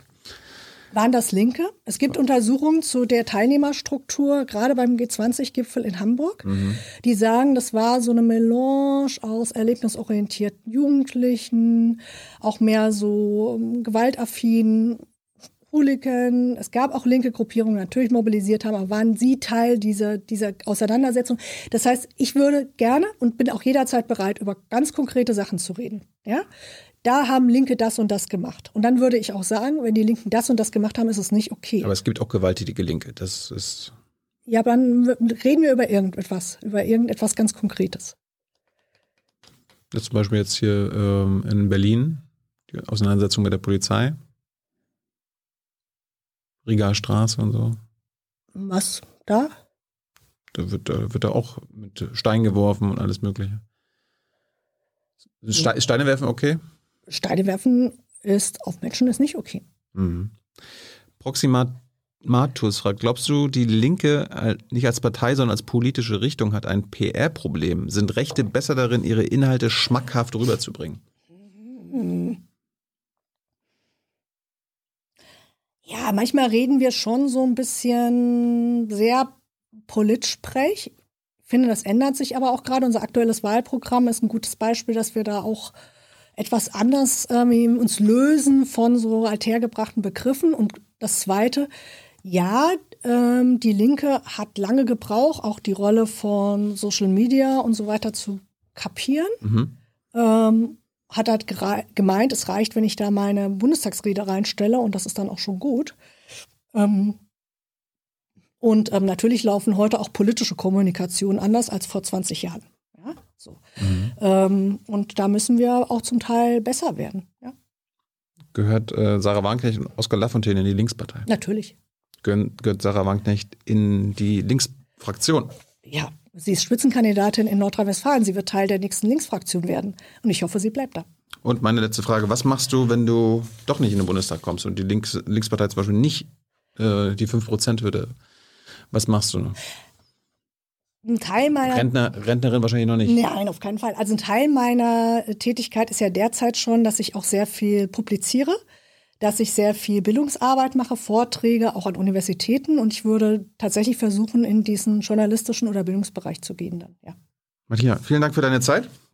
Vielen Dank, Dank dass ihr euch die Zeit genommen habt, hier zuzuhören, äh, Fragen zu stellen oder aufmerksam äh, das zu verfolgen, war ja teilweise krasse Sachen, die du da erzählt hast aus, aus den Untersuchungsausschüssen. Und Martina, lass uns jetzt nicht viele Le- Jahre wieder vergehen, bis du ja, wiederkommst. Gerne, auf jeden Fall. Und ihr wisst, wie ihr uns unterstützen könnt. Und wer im letzten Monat, also im Juni, uns mindestens zwanzig Euro überwiesen hat per PayPal oder Überweisung, der läuft jetzt durchs Bild. Dankeschön, Martina.